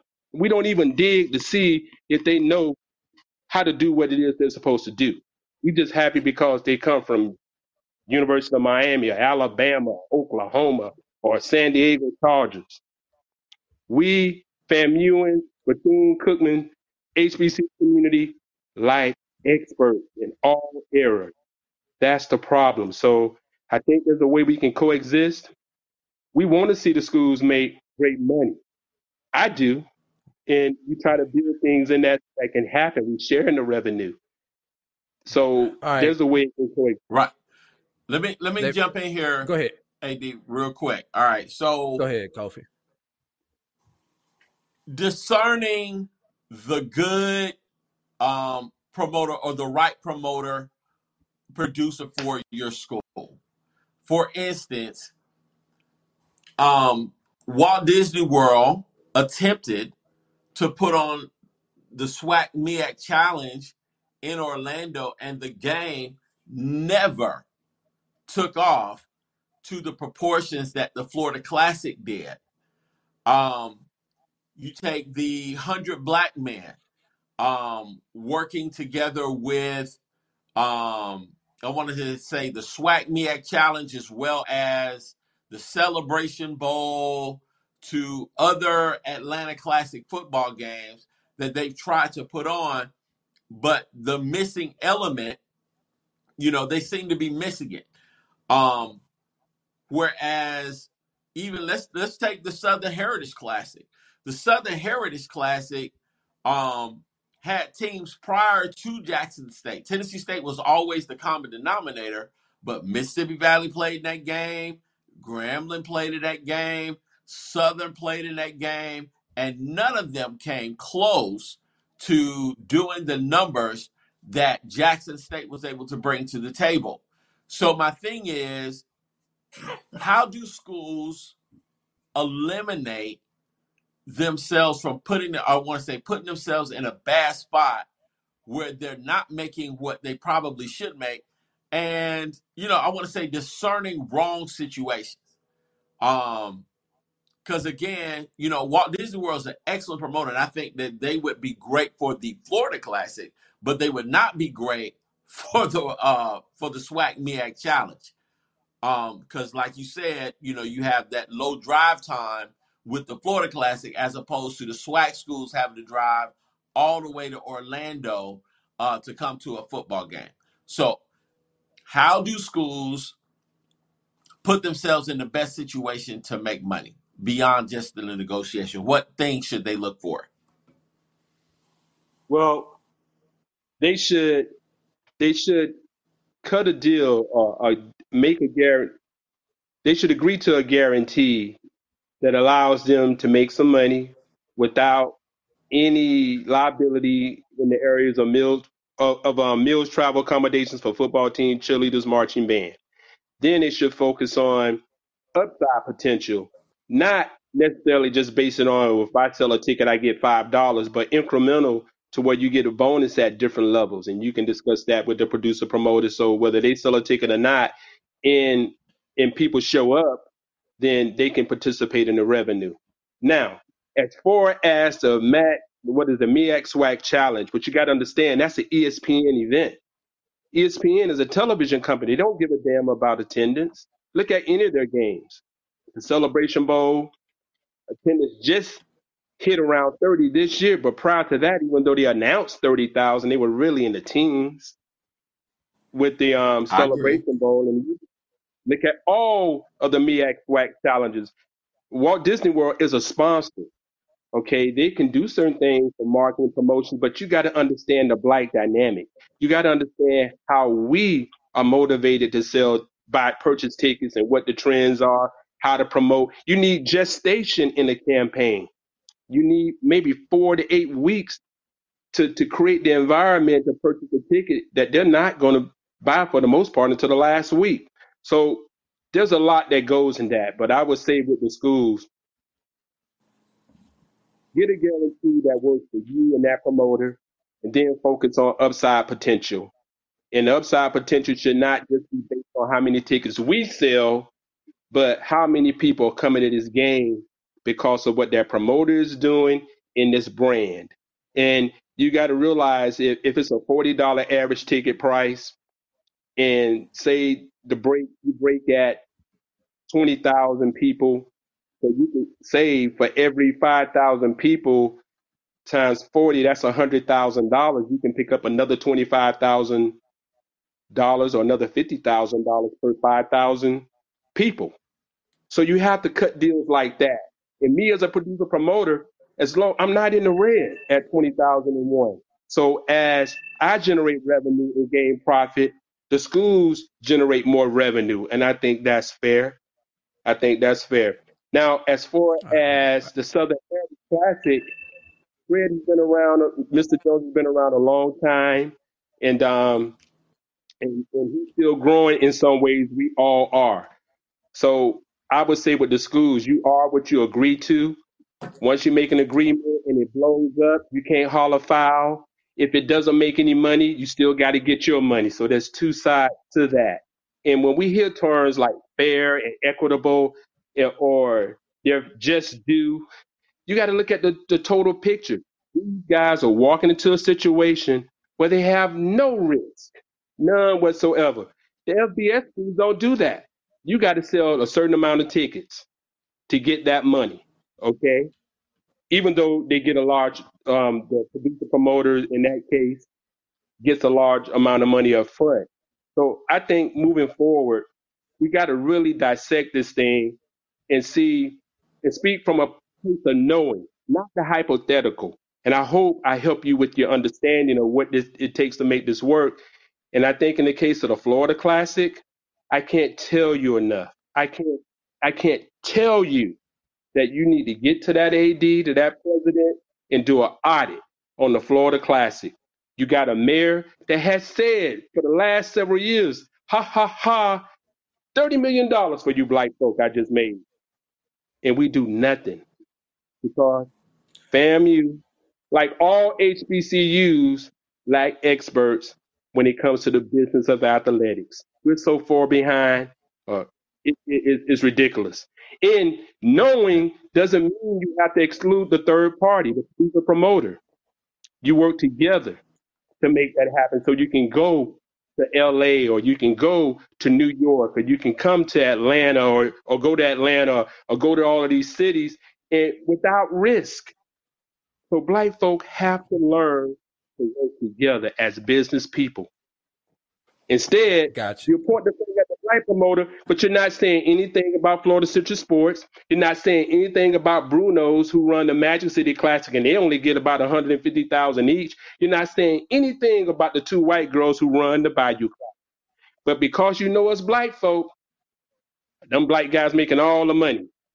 But Florida Gotcha. Citrus Sports has made millions to the point where they can pay Florida State and Mississippi State, them PWIs, $3.4 million for showing up one time. Black folk hate everything about slavery except Christianity. Wake up. All right, Gotcha, Roscoe. gotcha, gotcha. I, I, Papa I, Roscoe. uh, uh, say, I, I say I can say this, Kofi. I'll throw my two cent in on that. It's all about the partner in in the uh in the classic. And like he said, once Jackson State showed up to the Southern Heritage Classic, it took off. And I'll take this from my other alma mater, Tuskegee University. When Tuskegee left the Turkey Day Classic, it bottomed out. You can still go back to Alabama State, look at their top five attendance. Four of those top five attendance uh, attended games feature Tuskegee in those. I'm just throwing that out there. My last question before I let Kelvin take it home, uh, Mr. Jacobs. What we, you know, we spent so much time talking about uh, FAMU, Jack State, these Division One, Division One schools. What about the smaller classics on the Division Two level? Well, the exception at the D2 level is Tuskegee. Like I said, we have all the NCAA stats, and you can get them too. And um, T- Tuskegee does very well for a D2 school. Albany State is up there too, and um, and, and a few others, but most of them, the numbers are very light. So when we look at classics for D2 schools, if it's right there, close by in that state, they they got a chance. But when we look at D2, the numbers are smaller. When we look at the alumni base, we look at that. We look at how many students they got. What's their alumni base? What do they do at home? What the classes they participate in? The D2 numbers are much, much smaller. And the guarantees for D2s are, are you, you, you talk about what is being done at the FCS level, the D1 level. A typical a typical guarantee for D2 could be twenty-five, thirty, forty thousand dollars for most of them. Okay, for most of them. And uh, but again, Tuskegee is, is, is a school that that does really well or has the potential to do well because we have such a strong brand and a strong alumni base all over the country, and they actually surpass quite a few of the HBC FCS D1 schools in home attendance. They do. So when we, when we look at the D2 model, I look for low drive time, or I look for a fish out of water, a diamond in the roof, where it's a market that doesn't have access to HBCUs, and they want to see that. That's a diamond in the roof, and you can make that work. And um, and even though we may pay them a low guarantee, because I'm looking at my risk factors. What if it rains? What if it snows? What if they don't show up like you think? You want to make sure you can pay the bills, but at the same time, always find a way to give back. Always try to find a way so they can generate more revenue. As long as I'm in the black, I don't mind sharing the revenue at all. Gotcha, gotcha, gotcha. Kelvin, take us home. All right, I, I think this is a, a a discussion that will probably uh, be going forward uh, for a while because we're in the midst of uh, of uh, kind of reevaluation of of the whole home versus um, um, classic and guarantee games where we play uh, PWCs for two two hundred three hundred fifty thousand dollars like UCF and so forth. And uh, I, I think uh, HBCUs are trying to find the right mix. I know uh, in Deion's case, he said he doesn't like the beat down games. Uh, I've stated on this show um, that I don't like those uh, guaranteed beat down games either. Um, and I always thought that you know between FAMU is a you know is one of the higher attended schools. So between a home game and a neutral site game that can generate that same revenue, that would be a more desirable. But that's just my personal preference. That's not a necessarily a business uh, decision. But uh, what I would say, and um, uh, I think a good way to take it take it home is um, one size don't fit all, and and the model that uh works for uh, FAMU and Jackson State may not be a model that works for other HBCUs. Um, and, and even with home games, I you know as someone who's been involved with large events um, across the country, uh, I would tell you what's not often talked about is what is your net. Um, even with home games, we, you know, just because you have 17, 20,000 people in the stadium, don't mean that you're profitable. Uh, if you look at the books, um, outside of homecoming, uh, most HBCU games, Jackson State excluded, especially right now, uh, probably don't net more than fifty, sixty thousand uh, dollars at home. When you are looking at uh, security and game operations and and all the things it takes to to do a large event.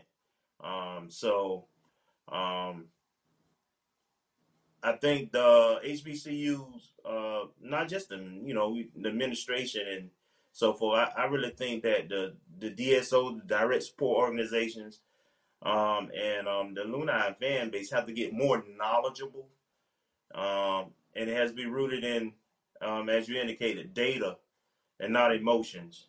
And um, then at the end of the day, we are what we negotiate. But what what we think we deserve may not be the same as what the market or the industry standard is. That's why we, we got to be data driven on this thing. But uh, and it takes an expertise. I, I, I, schools don't have uh, um, even um, non HBCs don't typically have staff that specialize in these kind of uh, things, and, and so they're outsourced uh, typically, and so it's not a bad thing. I don't think it's, it's a it's a promoter versus uh, um, a municipality. Versus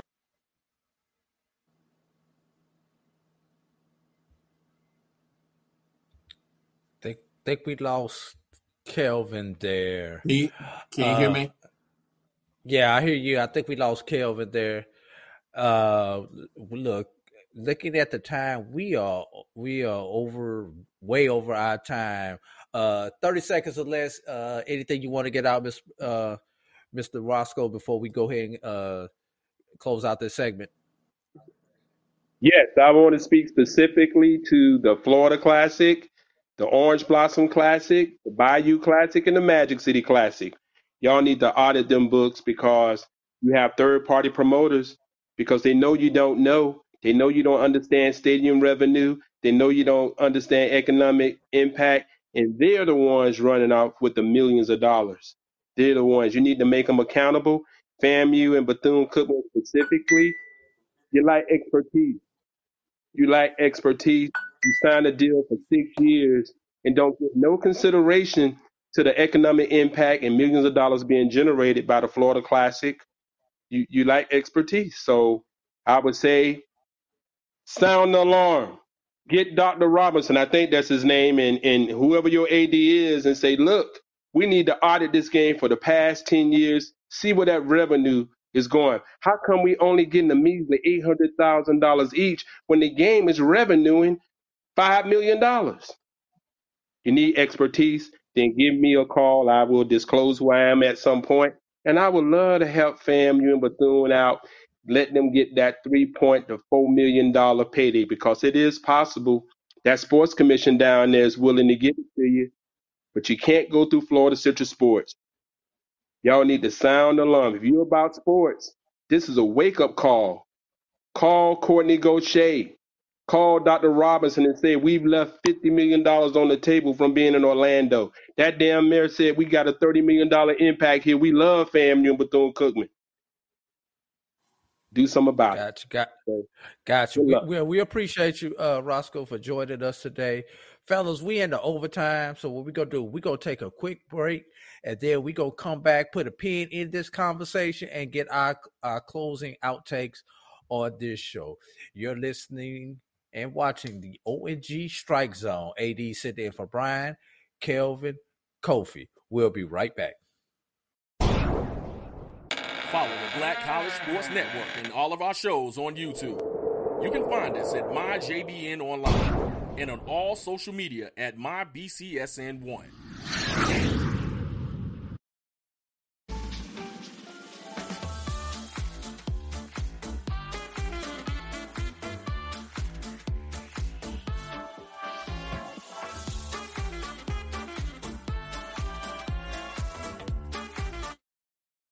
You see, Head & Shoulders has scalp shield technology, protects against flakes even between washes. It's never not working. Kind of like us. We're never not working. Number 15? That's my rub. Ooh, nice. Never not working. Never, ever, never, ever not working. Welcome, everybody, to Juneau, Alaska. I don't like this one. Me neither. Let's get out of here. Dandruff protection that's never not working. Head & Shoulders Scalp Shield technology.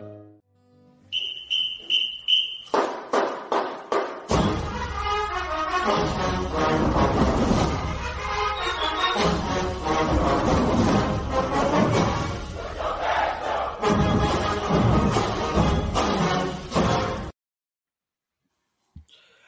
Drew sitting in for Brian, Kelvin, Kofi. And boy, if you had not liked, shared, and subscribed to the ONG Strike Zone, you would have missed a hell of a conversation. And I say a hell of a conversation. So please share this with a friend. That was a good discussion that we just had here. We we've gone into overtime. We spent the last hour talking about classics, uh, football game promotions, etc., etc. Before we do our final outtakes, fellas, quick uh quick comments on the segment that we just had. I'm gonna start with you this time, Kofi. Just uh, any quick comments you had on our guests that we've had. Man, Ros- Roscoe brought uh, a well of knowledge, um, you know, to the conversation, and I think you know he exposed the fact that you cannot go to the negotiating table unlearned and you can't be so quick to just sign stuff um, our people perish for a lack of knowledge. So it's necessary if you're going to put pen to paper that you do the necessary research to put yourself in the best possible position. Kelvin quick outtake on this uh, on the segment that we had on the classics. I think we're going to have to do this again um, uh, later on down the line and continue to have these kind of conversations. Um, I, I think the, the the biggest point I take away from it is that you know all neutral site games, classes, whatever you want to call, uh, has a third party involved. Whether it's a commission, whether it's a promoter, uh, or, or, a municipality, um, that's that's the industry standard. So Let's not alienate the folks. Let's just work together to make it better. My my quick take on this is I, I've I've got a couple of them, and I'll make these brief. A uh, what you heard was one man's opinion, one man's experience. I'm sure there are other promoters out there who may have a similar story or may have a different story to tell on this. So you have to take this and get full knowledge and the full full picture of everything that go, that goes into this. And I appreciate uh I appreciate his comments. A lot of stuff I agree with. And just like anybody else, there's certain things that kind of make me go, I don't know if that's right. But you know, but it did take time to come out. But and, and I challenge everybody, go out, do your own research. You heard one man's opinion, you heard the three of us comment on it, but do your own research, find out what's true, what's not true. Don't just don't don't listen to the brothers down at the barbershop. If that's your general basis of knowledge, then you're not doing yourself a, a, a great service. That's number one. But number two, it brings up something deeper. Fans, alumni, students, supporters. There's a lot more that goes into the business of athletics, period, outside of the classics, the football game. You know, everybody thinks is roll the ball out, open up the gates, let people in, and just play the doggone game. No, there's a lot that goes into it. And there's a lot that you don't see if you have not worked in an athletic department, have not been a part of an athletic department. Kelvin knows what I'm talking about, having been a part of an athletic department. I've been a part of an athletic department. Just like Kofi can tell you, there's a lot that goes into that band, having been a part of the band that the fans don't see. They just show up at halftime. Hey, the hundred looking good, or the hundred missed a step. They don't know what went into getting to that point. So, fans, you know, we chime it in on Facebook, Twitter, Instagram, whatever. We talking about oh that oh that schedule suck. Why they can't go out and play this? Why don't they go out and get more P five? And why they can't go play this team up here? That's a lot that goes into it that y'all just don't know. And we not even just talking about do the schedules back up does that team have a same off day that we have a uh, that we have an off day? And, and that's the first thing that's got to happen before you even have a conversation about who, what, when, where, and why, and how. So, fans, Hubba. if you really want to get into it, get into the business side of it. Once you get into the business side of it, you will understand how hard it is for your fandom to occur.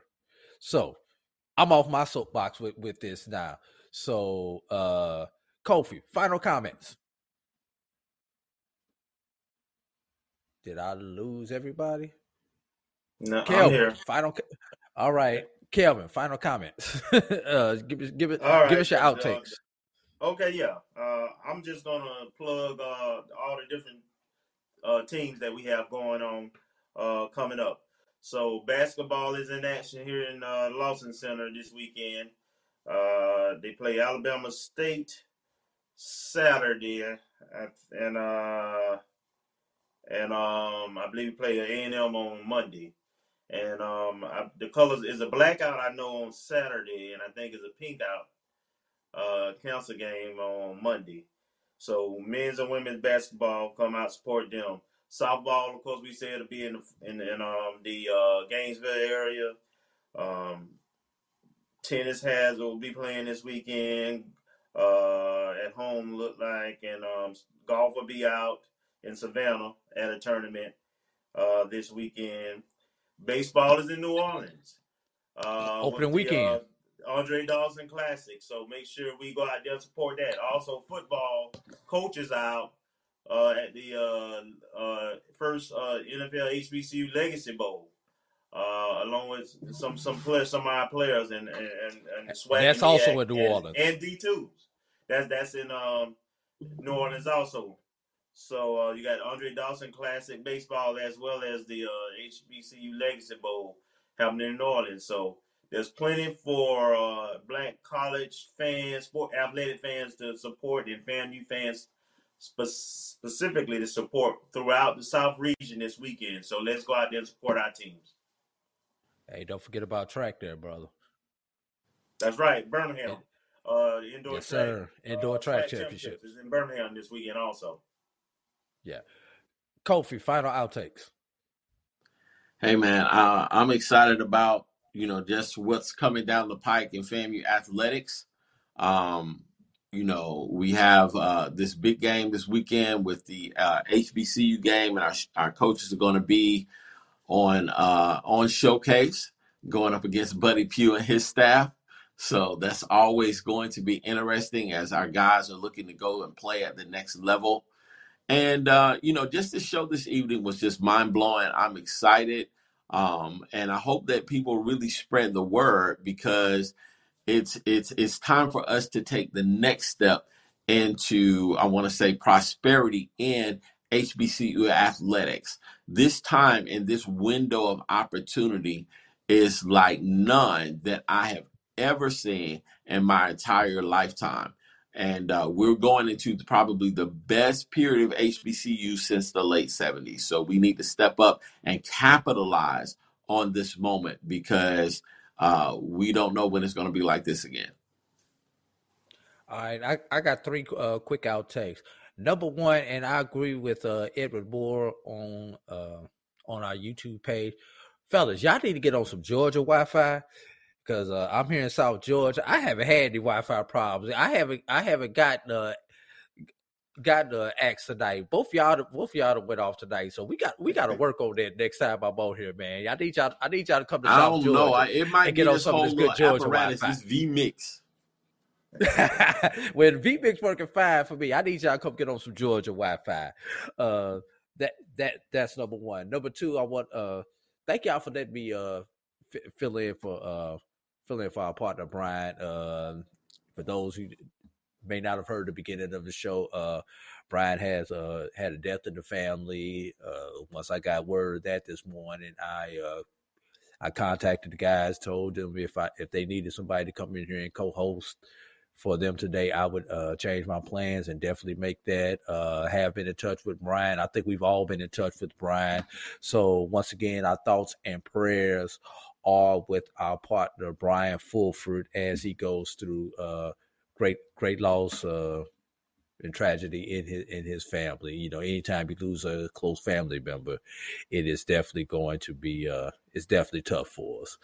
Uh, and last last but not least, you bet you that home game on Saturday, uh, Kelvin. I know this game is not on TV like the uh, game against Texas Southern was, but I've had the pleasure. I've seen one game on TV. I've been to two games. We got to do better. Look, we got a ten thousand seat arena. This is not Gaither. Those same two thousand people in Gaither, it's a packed house. It looks good. Them same two thousand people in the Lawson Center looks like crap on TV. So if you in Tallahassee, Live Oak, Monticello, Miccosukee, Quincy, Panama City, Thomasville, you know, if you're within an hour, two hour radius and you're coming to Tallahassee or you can make your way to Tallahassee, please come out and listen. Look, I just want to get the lower portion of, of, of the Lawson pack. I don't need y'all, I don't want y'all, y'all need to sit up top like it's graduation or nothing. But can we at least get the lower portion pack? You know, student section. Hey, and, and students, y'all, what's y'all excuse? Y'all on campus. Y'all get in for free. We can't even get the student section packed right now.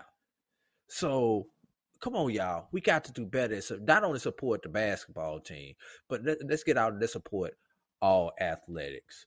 Uh, and and last thing, you can catch me on the Black College Sports Network uh, on Saturday as I broadcast the uh, Stillman William Carey game right here on the Black College Sports Network. So, with that being said, fellas, the time has come for us to say goodbye to all my Rattler friends. Let's get up. Let's pick up the show and get up out of here, fellas. Much Y'all love, man. Thank you. Let's go. And as Brian would say, Rattlers, we will strike, strike, and strike, Strike again. again. I'm out of here. We'll holla.